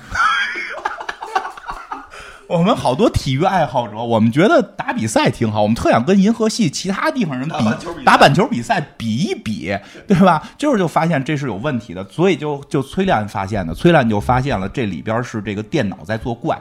但这个时候，这个电脑是怎么作怪呢？就得联联系上这些这个他们这板球星的电脑，但板球星电脑连上谁了呢？马文连上了马文了。马文那个丧样。为什么要战争？活着有什么意义？你这么下去的，你能完成你的目标吗？所以这台电脑就丧了，这台电脑就变得特别丧。我不想再打了，我觉得没有意义，我已经完成了我的任务，然后这电脑就死了，死了吗？算是没死，就就反正就不打了。不是，他们是所有的机器人儿，就全都特别丧，就是哎呀，不想打仗了，这个太没有劲了。哎，其实都不想干了啊！在这部书的一个结尾，其实对四十二就进行了另一个阐释，就是整个这故事到这儿结束之后，他不是抢了板球星人抢了几个这个钥匙吗？其中有一个钥匙是一个权杖，它是来自于一个法官。嗯，这个法官的权杖当时在审一个案子，在这帮机器人去抢权杖的时候，这个案子进展到什么程度呢？是在给一个证人打土真剂，宇宙土真剂。结果呢，在抢权杖的时候很混乱，吐真剂打多了，打的太多了，多到什么程度？就这个人张嘴就是真理了，说的每一句都是真话，内心深处的所有的思维方式都说出全是真话，所以他洞察了宇宙的终极答案。最后，这个亚瑟已经不想银河绿漫游了，但是说听说这个人存在，就是说他在我大就是，然后亚瑟就说，就是四十二这个事儿还在困扰我，我还是想去质问这个人，所以他去问这个人说，到底什么是四十二？就是问问问题是什么？问出来了吗？这个人说的不能说，不能说，原因是什么？是说因为问题跟答案是相冲突的，当有问题也有答案的时候，就没有问题了。哎，你不觉得这特别有哲理吗？就是一跟负一就抵消了。对，其实我们生活中也是，你任何说这有一问题，但如果你有答案，这问题是不是就不存在？就没有问题了。对呀，所以当如果你有问题还有答案，那问题就不存在了。宇宙就不存在。那如果这个问题就不存在，那如果这个问题是关于整个宇宙生命一切的终极问题，你现在知道答案是四十二，你还知道问题？那这个问题就消失了，所以不能问吧？所以宇宙就没了，不能问，所以宇宙就对，不能问，就是四十二，就是四十二，你不要问，因为你当你知道问题的时候，宇宙就消失了，而且宇宙消失之后会怎样？会用一个更疯狂的世界来代替它，嗯，而且已经有证明，我们已经灭亡过一次了，我们现在就是在那个更疯狂的宇宙里。后来就这问题就不问了。这问题到这就等于这就是第二集是吧？第三集，这就是第三集。第三集，第三集结尾就是告诉你，如果问题有问题有答案就没有问题。所以你最好只知道答案，不要再去问问题了。老师不乐意，老师永远都在说：“赶紧问我问题。你们没有问题吗？嗯嗯嗯，第四部其实诟病会比较多，好多人不喜欢。反正第三部的结尾，我们依然不知道问题是什么，只知道四十二，还告诉你不要再去问了。不也不重要了，不重要我也不想，我不想再问问任何问题了。第四部呢待着就待着待着就行了。对，亚瑟等待落地。亚瑟也是这么想的，他就等待找落等待落他就他就他就找了一个地儿待着去了。但是后边这个第四部其实好多人不喜欢，但实际第四部我觉得特别浪漫。对，第四部因为太浪漫了，包括作者自己在写的时候说，如果你不喜欢这部分的话，你可以直接翻到最后一章，因为最后一章有马文。这书特别逗，就是说后边都会特浪漫，是谈恋爱的戏，不喜欢就去最后一章，而且那章有马文，我们知道你们都喜欢马文，而对，就是前头恋爱我就不不不不详细讲了，但马文那儿必须要说，前就是他遇到了一个在地球上又遇到了一个女孩儿，他又回到又回到地球了，他可能是个平行宇宙的地球，对哎，吧？不是他这，他就来回来去这么折腾嗯。那个亚瑟他吃什么呀？饭呀，哎，果子，这个我必须得讲一下，亚瑟是这样，因为他其实就是之前其实都是跟大家在一起，但是之后他变成了自己独自旅行之后的话，他就必须得找到一个营生。他干什么呢？他开始卖自己的血，开始卖自己的精，开始卖自己的指甲，卖自己的头发、皮屑，因为迪恩银行收这些，而且是高价回收，哦所以每回他去卖了这些东西之后，他就可以买到他们的那个车票，或者说宇航局的票，而且还能升舱。因为没有猴人了，就是在那个宇宙，地球毁灭了嘛，没有猴人了，就是没有猿人，有 就是猿进化的人，所以他的基因还很值钱。这也埋了第五部的梗，就是他这个捐精的问这题。确实挺重要的呃。捐精，他他老就是上坐飞机就是捐个精，然后能升个舱，就是大概这样。对，然后呢，这个在第四部他就谈了恋爱了，他到了另一个平行宇宙的地球，那个里边有个女孩叫粉切切，应该是平行宇宙，我觉得是啊啊，那个那个那个女孩她突然有主宇宙的认知，就认为这个地球要毁灭，应该在那个点就发生了一些变化嘛。因为那个就是他们，因为因为是平行宇宙嘛，所以他们也经历了有黄色的飞船在他们脑袋顶上，但是这些飞船迅速就没了，所以他们一直认为这是 CIA 或者说是他们什么军情七处啊什么的，不是军情七处，六处，六处，七处是魔兽世界了，就是像是他们的一些阴谋，他们就是玩这些全息影像啊什么的，所以很多人都相信这个，但是芬切奇觉得这些不是。然后呢，这个亚瑟呢，终于在这个平行宇宙找到了一个跟他一样疯的人，因为他经历过这些毁灭，而那个粉切奇是不相信媒体上说的这些是假象，他相信这是真相，所以他们两个就是哎到一块儿了。这个时候，亚瑟同样也学会了飞翔，学会了飞。说飞的方法很简单，第两步吧，应该是第一步把自己扔出去，第一步把自己扔出去啊。第二步只要错过地面就行了。说说很关键，说这很关键，说因为你脑子里想着你要装地，你一定会装地，你就忘了有地面这事儿，你就飞起来了。他结果真学会了飞，但在飞的过程中，偶尔想到，哎呦，这有个地面，啪就给摔死。就是反正他最后学会了飞，他又跟他的女朋友天天飞啊，就很浪漫。然后最后好像好像一又是这个福特大老爷他们找他们来了，然后他们就想起来上一部的结尾，那土真纪那大哥说，虽然我不能告诉你终极答案、终极问题吧，但是我告诉你一件事儿，这个世界是有造物主的，是有上帝的，上帝在给我们这些造物，就是我们这些生命留了个口信儿。在一个巨长的星系的、巨长的大陆的、巨长的山的上名字上边有火焰文字写，而且是由一个什么什么什么人守卫。你你如果你们有兴趣，可以去那儿，也能解决你们这个终极困扰，对吧？你别知道问题，你可以解决你终极困扰，怎么让自己舒心一点？我觉得看完了我挺舒心，说实话。赶紧赶紧快给我们揭开谜底吧！他就去了，他最就反正最后他们就去这个地儿了。他想着是有一守卫嘛，肯定得是打起来嘛，得是这个跟守卫搏斗，去看这个火焰山的文字这是最后一章。啊。这是最后一章啊，直接咱们跳到第第四部最后火焰山了啊，火对，就是山上有火焰文字嘛，有人守卫嘛。当然守卫实际是卖票，你给钱就让进。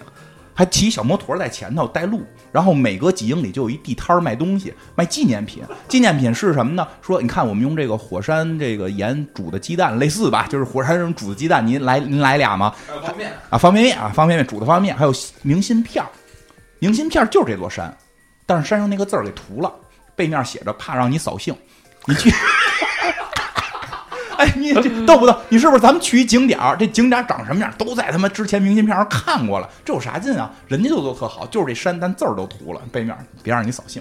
就是 在这个过程中，说除了他们俩去看，前头有一个人在地上爬，过去一看是马文，腿没了。腿都没了，就碎了，都老了，不能动了，可再往前雇佣呢，还去呢。他不是比宇宙都对呀、他就这会儿说啊说的说你们一直让我时间穿越，我比宇宙年龄大三十七七倍，你觉得我这身体还能行吗？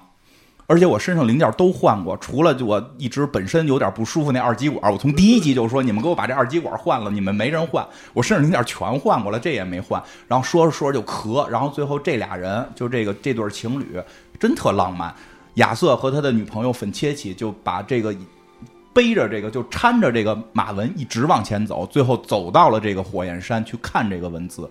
然后呢，这个马文还看不见了，马文看不见了，说那个火焰山上有那望远镜，就那种能看远处那望远镜，跟咱们跟厦门使那玩意儿似的。哎，看那说能去看那边的字儿，说但实际没有任何人使，说因为那火焰太太太太太亮了，一一一看就瞎了。马文是那个看了，把上面的字儿读出来了，是什么来的？是多有不便，敬请原谅。对，Sorry for the inconvenience，你说英文。就 Apologies for the inconvenience。是这为什么是上帝啊，把这个世界造的也就那么回事儿。太操蛋了，这世界造的太操蛋了，给我们这些生命带来了很多不便。上帝跟你道个歉吧。马文看完之后就走了。马文就很开心，他觉得行，这个能释怀了，我一切的郁闷我释怀了，不是我傻我笨，不是我脑袋那么大，你们让我干傻屌的事儿，这世界就这么操蛋。而这个广播剧里边特别逗，广播剧里边他们到那儿之后，那个东西不是得投币吗？书里边是写他们直接拿出前面就投了。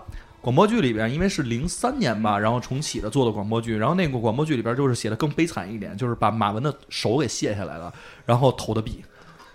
就是马文最后是没有手没有腿，然后只有个星球大一样的脑袋，然后最后就挂了。死了？就就没有了，后来没再出来，对吧？第六部出来啊，第六部出来了第六部是其实第六部已经不算是亚当斯自己的作品了啊，他应该在这里边算是大概在这就去世了。而且最后我觉得还挺欣慰释怀了。如果真的是上帝有一天出现在我面前，说真对不起，给你创造的这个世界不是那么完美，这不赖你，其实真的会让我心里释怀很多。我觉得第四部 真真的会这样，那对吧？就是因为有些东西真的是天生的不公平。你想上面都跟你说了，这事儿就这样，你也没办法了，那我就没有什么必要再去埋怨，再去反正工资还给你开，对，我是突然意识到，可能我突然发现生命也不多了，对我来说。嗯，然后生命走过这么嗯多半多半段儿，对，第五部基本无害。对，其实每部都有名字，还没还没到第五部啊。最后一部了，最后一部会相对简单一点儿。第五部就是由于第四部他捐了好多精嘛，确实捐了好多。捐了好多的精啊，捐了好多的精。他那个女朋友啊，在宇宙旅行当中就没了，就消失了，就也没说个前因后果没。有，后来说了，就是因为本身他们其实是造就了这种平行空间的东西，所以的话，他就有可能在去超时空旅行的时候，然后就突然消失。但这个是飞机方给的解释，对，而且而且保险方呢不太认同，因为保险方他们新有一个法律，如果说你的这个保被保险的被保险人发生了任何的意外的话，这个保险公司的老板直接被枪毙。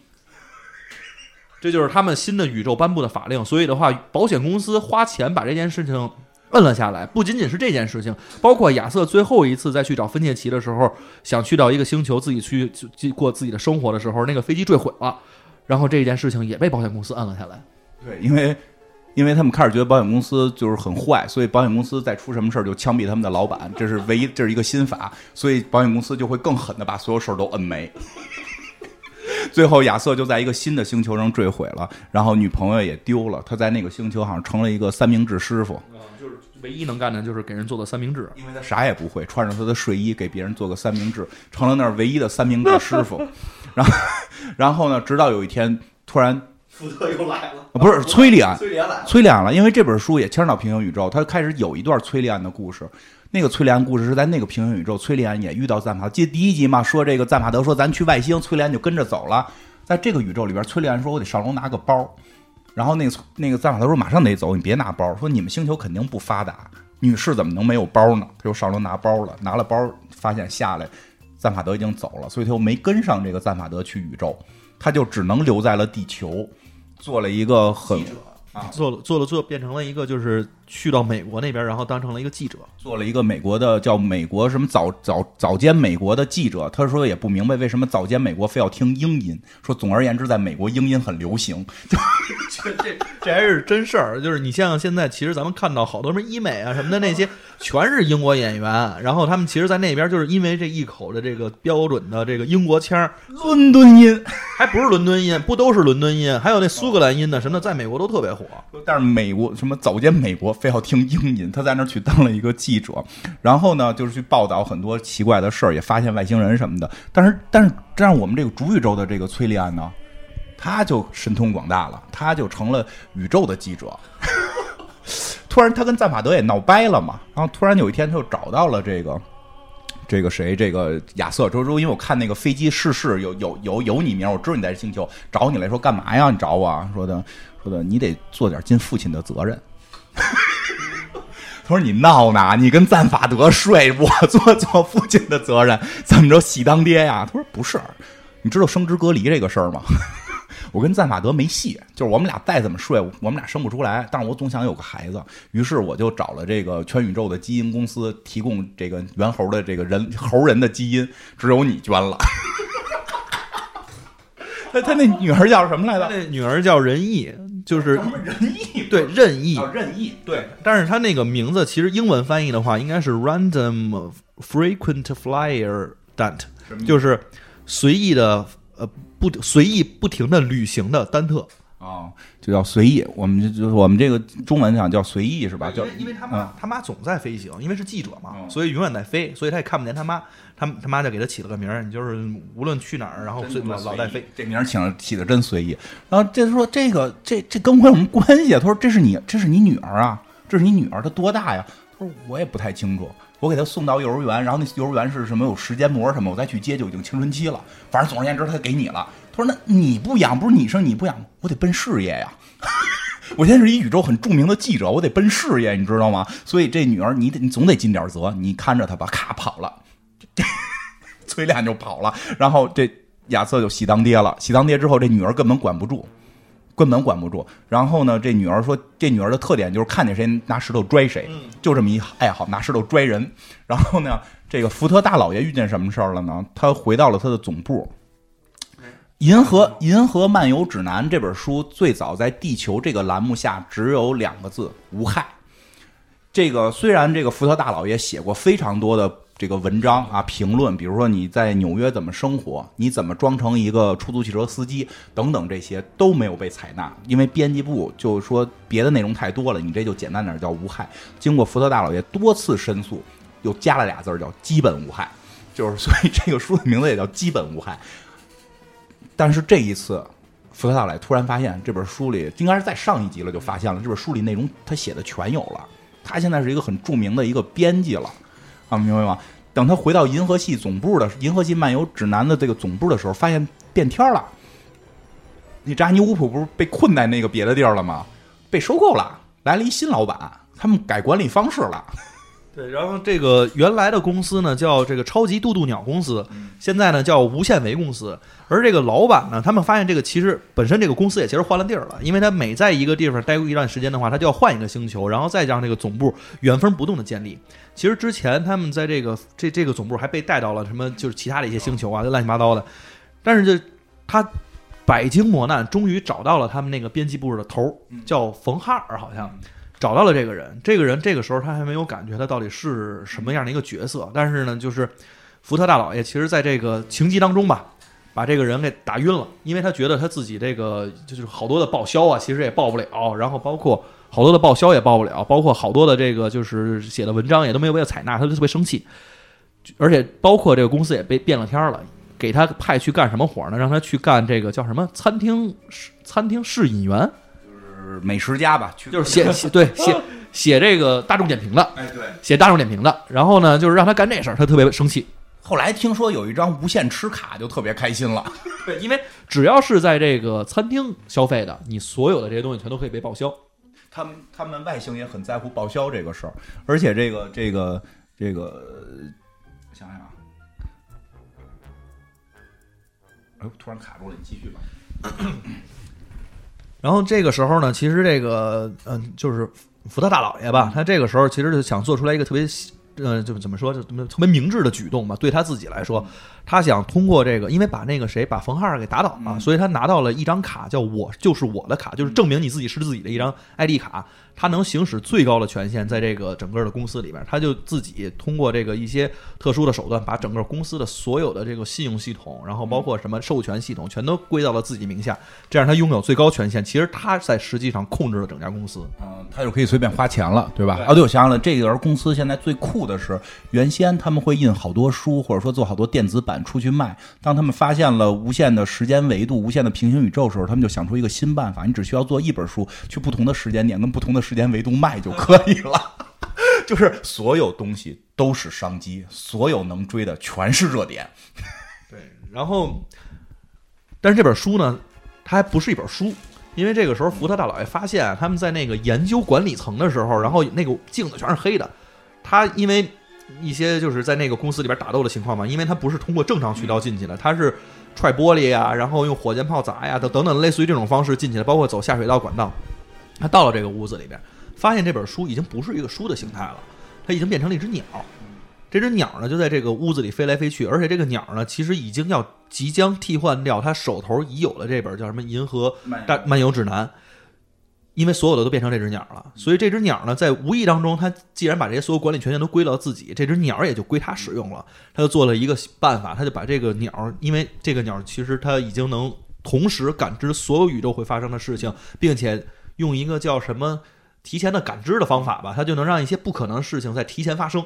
他就把这本书赶紧寄给了亚瑟，然后他也就到了那个星球去找亚瑟了。嗯然后让让让随意拿石头给啐了，看见自己的大侄女了，大大侄女给这第五集到底讲的一什么事儿？就这是快结尾了，就是哦让人给啐了，然后随意跑了，然后呢，随意是谁？就是那女儿不是任任意任意任意任意，让那个让拿拿砖头给给福特给啐了，带着鸟跑了。因为任意一直不明白自己是谁，自己的妈妈在宇宙来回穿越，也没有一个家的感觉。他想知道自己的家在哪儿，所以他就因为这会儿已经可以时间随便穿，这个这个平行宇宙可以随便穿了，他就穿到了一个地球，就是崔利安没跟赞法德走的那个地球。他去想去看看自己的家应该是什么样，因为他们本身的宇宙地球已经毁灭了。然后呢，去到那个宇宙，这个时候那个。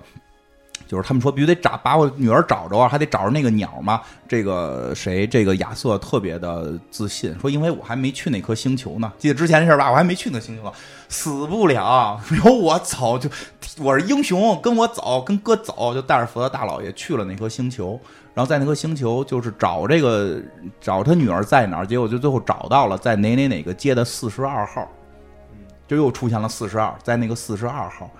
等他进入那个是个酒吧吧，还是个酒店？酒店是个酒店。等他进入那个酒店的时候，这个时候年轻的就是就是这个这个没走的这个崔利安 B，崔利安 B 也在这个宇宙，他还负责采访他这个女儿，因为这不是他生的嘛，这是平行宇宙的嘛。他主宇宙那个崔利安也来了。这个时候，他女儿哈拿枪要打他吧，对拿枪要打他，就他女儿已经崩溃了，拿枪要打他，他是开始觉得自己死不了嘛。这时候发现这个酒店就是那个名字，他一这个酒店它雇主总共有这个这个什么拥有者总共有两家酒店，一个叫 Staff Mula 嗯 A 阿尔法，一个叫贝塔。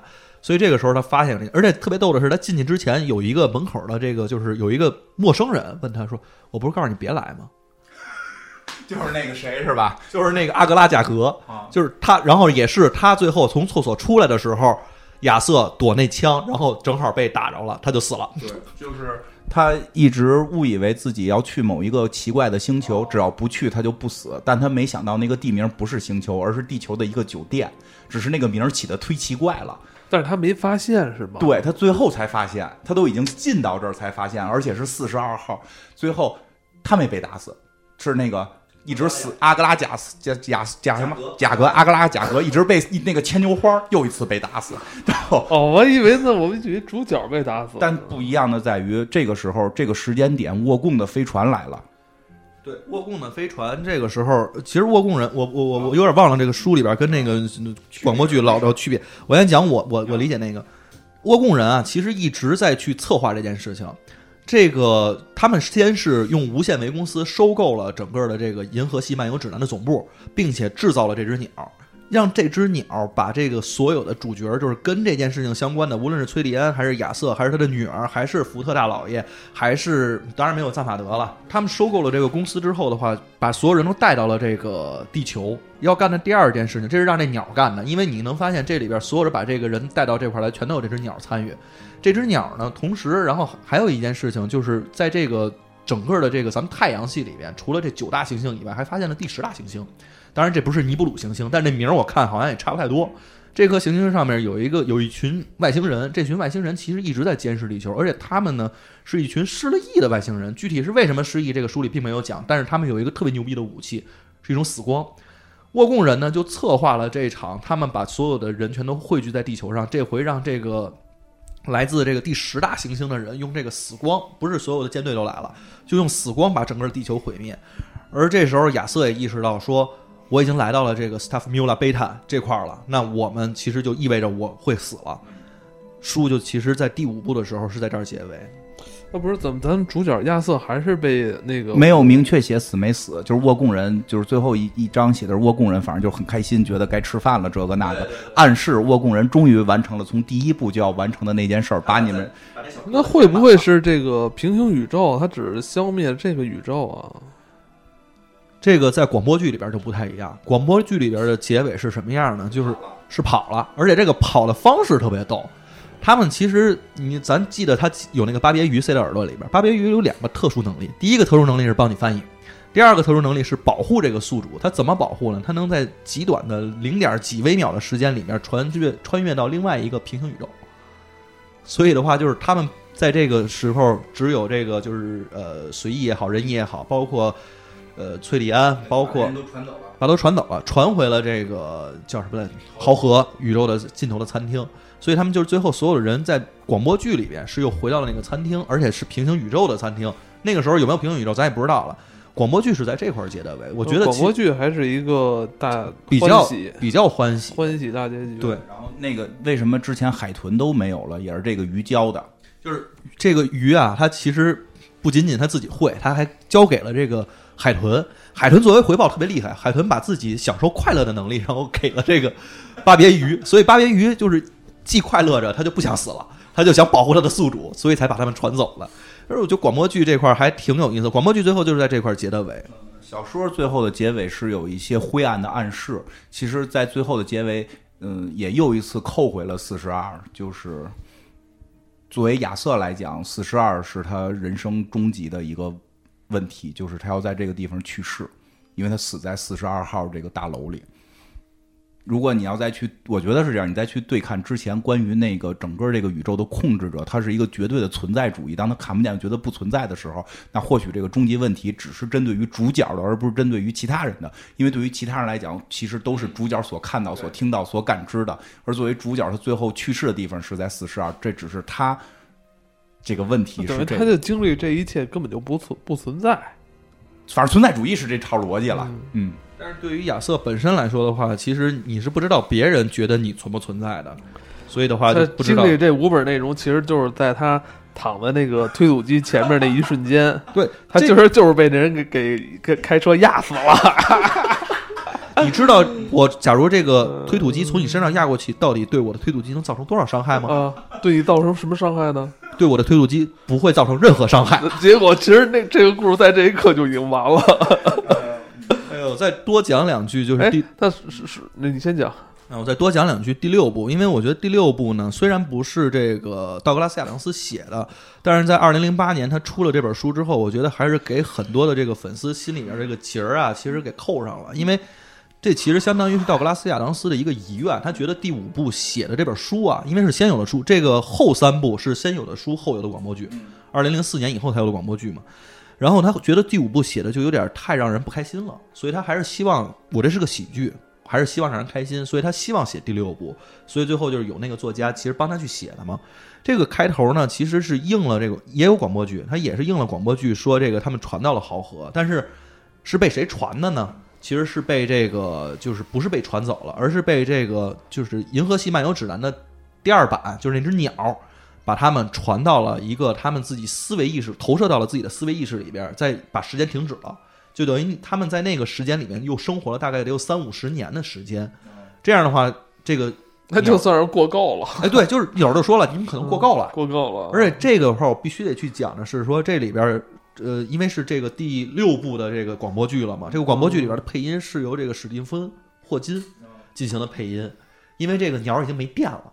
之前不是史蒂芬霍金的配音，就是这块儿时候史蒂芬霍霍金配音，我就还觉得挺有意思的。他的轮椅配音嘛，对 对他的轮椅配的音，而反正真的是挺有意思的。而且这个书里边本身其实也有描写，我刚才咱们其实讲第五部时候没讲，就是他们回到那个即将要回到地球的时候，他们路过了一家酒店，叫国王的酒店。那个酒店里面有一个歌手叫国王，他门口停着一架粉红色的飞船，上面写的名字叫做 E.P。这就是艾尔维斯·普莱斯利，就是因为一直有一个传言说艾尔维斯·普莱没死，他是被外星人绑架了。猫王没死，对，然后但是那个国王呢现在，还有人信这个吗？这我书里边就写嘛，就是说他其实跟那个福特大老爷说，其实我不是死了，我也不是被绑架了，我就自己不想在那儿过了，我走了。所以这里边史蒂芬霍金博士跟这个书之间的千丝万缕联系，我觉得也挺有意思的。霍金最后是没有得到诺贝诺贝尔吧？没有他应该得奥斯卡。演了这么多是吧？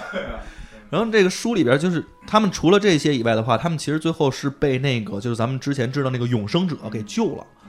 这个永生者他自己骂人王，哎骂人王，骂人王为什么一直骂人呢？这里边也给了解释。我觉得第六部真的是给了人好多那个好多解释。他其实是想让人把他杀了，因为他死不了，所以他特想让人把他给杀了。他就一直在激怒别人，然后他就还骂了索尔，骂索尔，然后还偷了索尔的飞船，就想让索尔弄死他。最后他其实确实跟索尔有一场那种史诗般的战斗，他一拳没发，让索尔打得颠颠三倒四的，然后最后被把索尔把他的那个。不死之身给打破了，然后他可以死了，然后他跟崔利安最后走到了一起，什么玩意儿啊？这啊，挺好，挺好，挺好。跟那个记就是最后那个宇宙记者崔利安好了，对啊，这么回事儿。我没看没听，但是地球仍然是被毁灭了。地地球早地球早就毁灭了，就没好过，没好过。呃，反正这那个第六本还挺有意思，但是我看好像没有中文版啊。目前我听的是广播剧，所以我觉得大家如果有能力的话，其实听听那个第六部的广播剧，我记咱们那个这个听广播的平台上都有，哦，非常有意思，而且还有一些道格拉斯道格拉斯亚当斯自己再去写这个一一些采访，包括一些这种就是主创人员吧，因为这本书其实说白了是道格拉斯亚当斯主创，但还有很多的人再去辅助他做这件事情，包括广播剧。有著名的什么音效配音师啊等等的，他们其实在里面做了很多创新的挑战，然后包括书里边一些章节跟出版社公司他的那个搭档之间，他们就是有好多的讨论，都很有意思。就咱们刚才讲的一些比较有意思的梗，都是他日常生活中发现的，包括永远不会起飞的飞机，包括这个一双鞋毁掉了整个宇宙的这个这个这个经济，包括呃，其实搞不明白为什么在整个地球上面，大家全都是因为一个小纸片才会快乐，但是小纸片并不快乐。这个小纸片到底是什么？咱们可能其实我觉得更有意思的是对于四十二本身的讨论，因为这个书出来之后很火嘛，然后欧欧美这边也很喜欢，后来传到我们中中国这边，很多科幻的粉丝就都。怎么说呢？其实是有，我觉得是有一种对着像对着阿西莫夫，像对着这个亚瑟克拉克的状态去看这本书，然后就要想去探寻四十二的真相，给了很多解释。比如说在什么什么表里，四十二是个星号；比如在二进制里，四十二是一零一零一零一零；比如四十二是什么最后一个一百个数里内解决是哪个什么什么什么立方差还是怎么着？对，很多很多这种解释，甚至我们会发现，我前两天看一些东西说耶稣是亚布呃亚布拉罕的第四十二第四十二世的这个这个孙，用了很多解释，但实际上这个我觉得我看完整个的五部的感受就是四十二世这个宇宙真的是这个宇宙的答案，但至于终极问题你别问，如果你问就是你死的地儿。啊，对我我我我我觉得也是这样，我觉得问什么呀？问出来能怎么样？能改变你的生活吗？对，其实大家去琢磨，这才是他真正幽默的地方。太多人把这个事儿就是要刨根问底儿，是要追求一个、结论。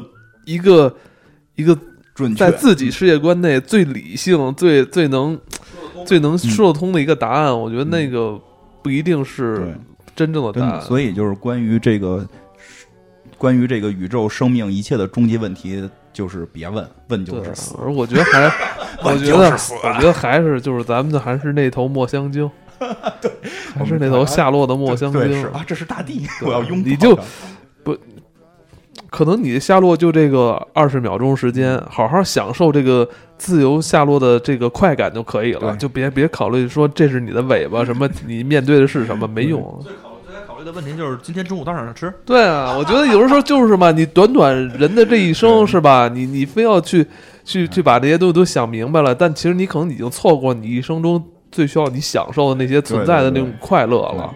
然后，而且最后我有一个我就特别想说的，其实他的整个幽默，这是本喜剧小说嘛，它的或者广播剧，他的幽默特别高级，就高级在他真的在洞察人类各种的本身人类内心的矛盾，人类的这种社会制度的矛盾，他再去洞察这些东西。我觉得其实他跟钱钟书是特别的，但钱钟书大师特别的相像的那种思维方式，他有一种站在人生外面去去去探讨你们为什么要吃那种不想让你们吃杀的吃的动物，反而你们对于那种想让你吃的动物却又不敢吃，他去讨论人性本身的好多问题。因为他后来我看过一个他的访谈，他就是在表达人类在进化过程中，哪怕一个细胞本身都充满着幽默感，可是他看了一个脱口秀，让他非常的痛苦。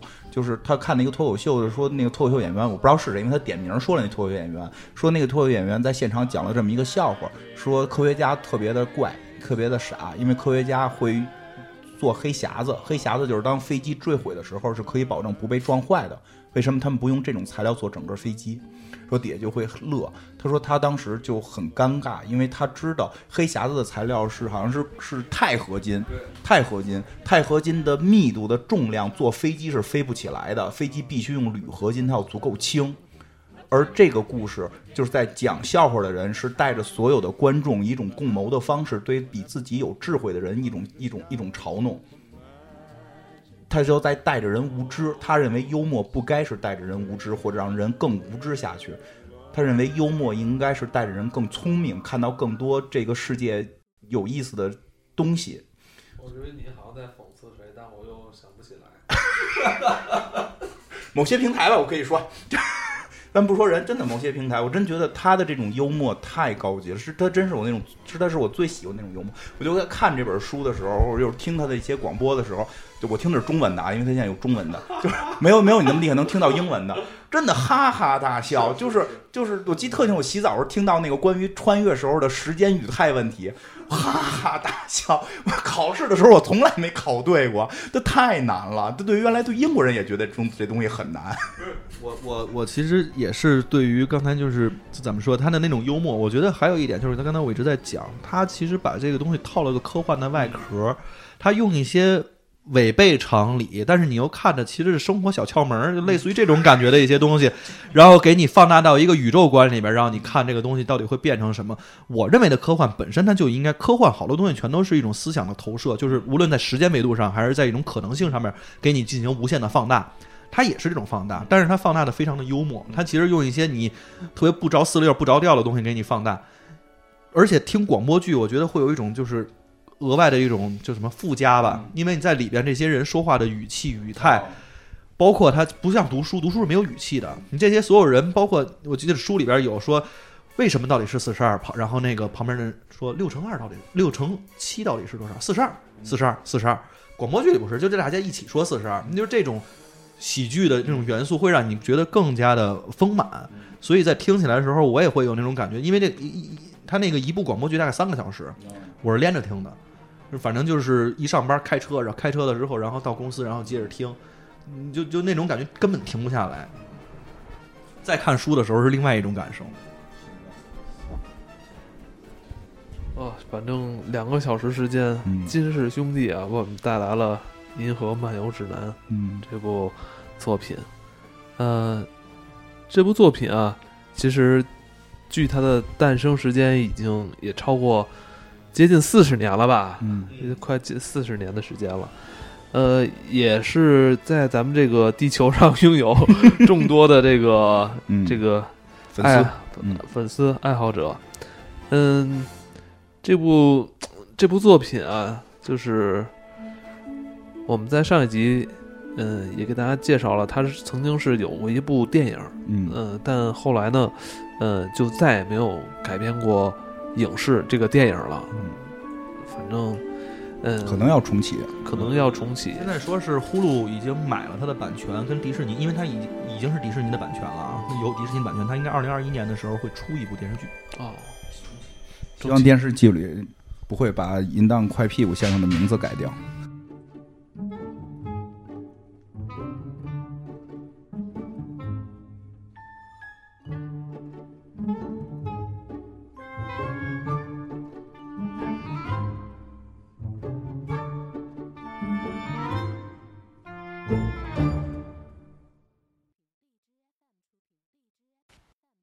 哎，对了，还有个事儿跟大家这个说一下，这个我们最近做了一套这个新的专辑啊，叫这个《大人们的动画片儿》，是这个讲我们小的时候看过的一些这个老的动画，我们儿时的一些这个回忆，我们的这个童年看的一些这个呃有意思的动画片儿对我们的影响。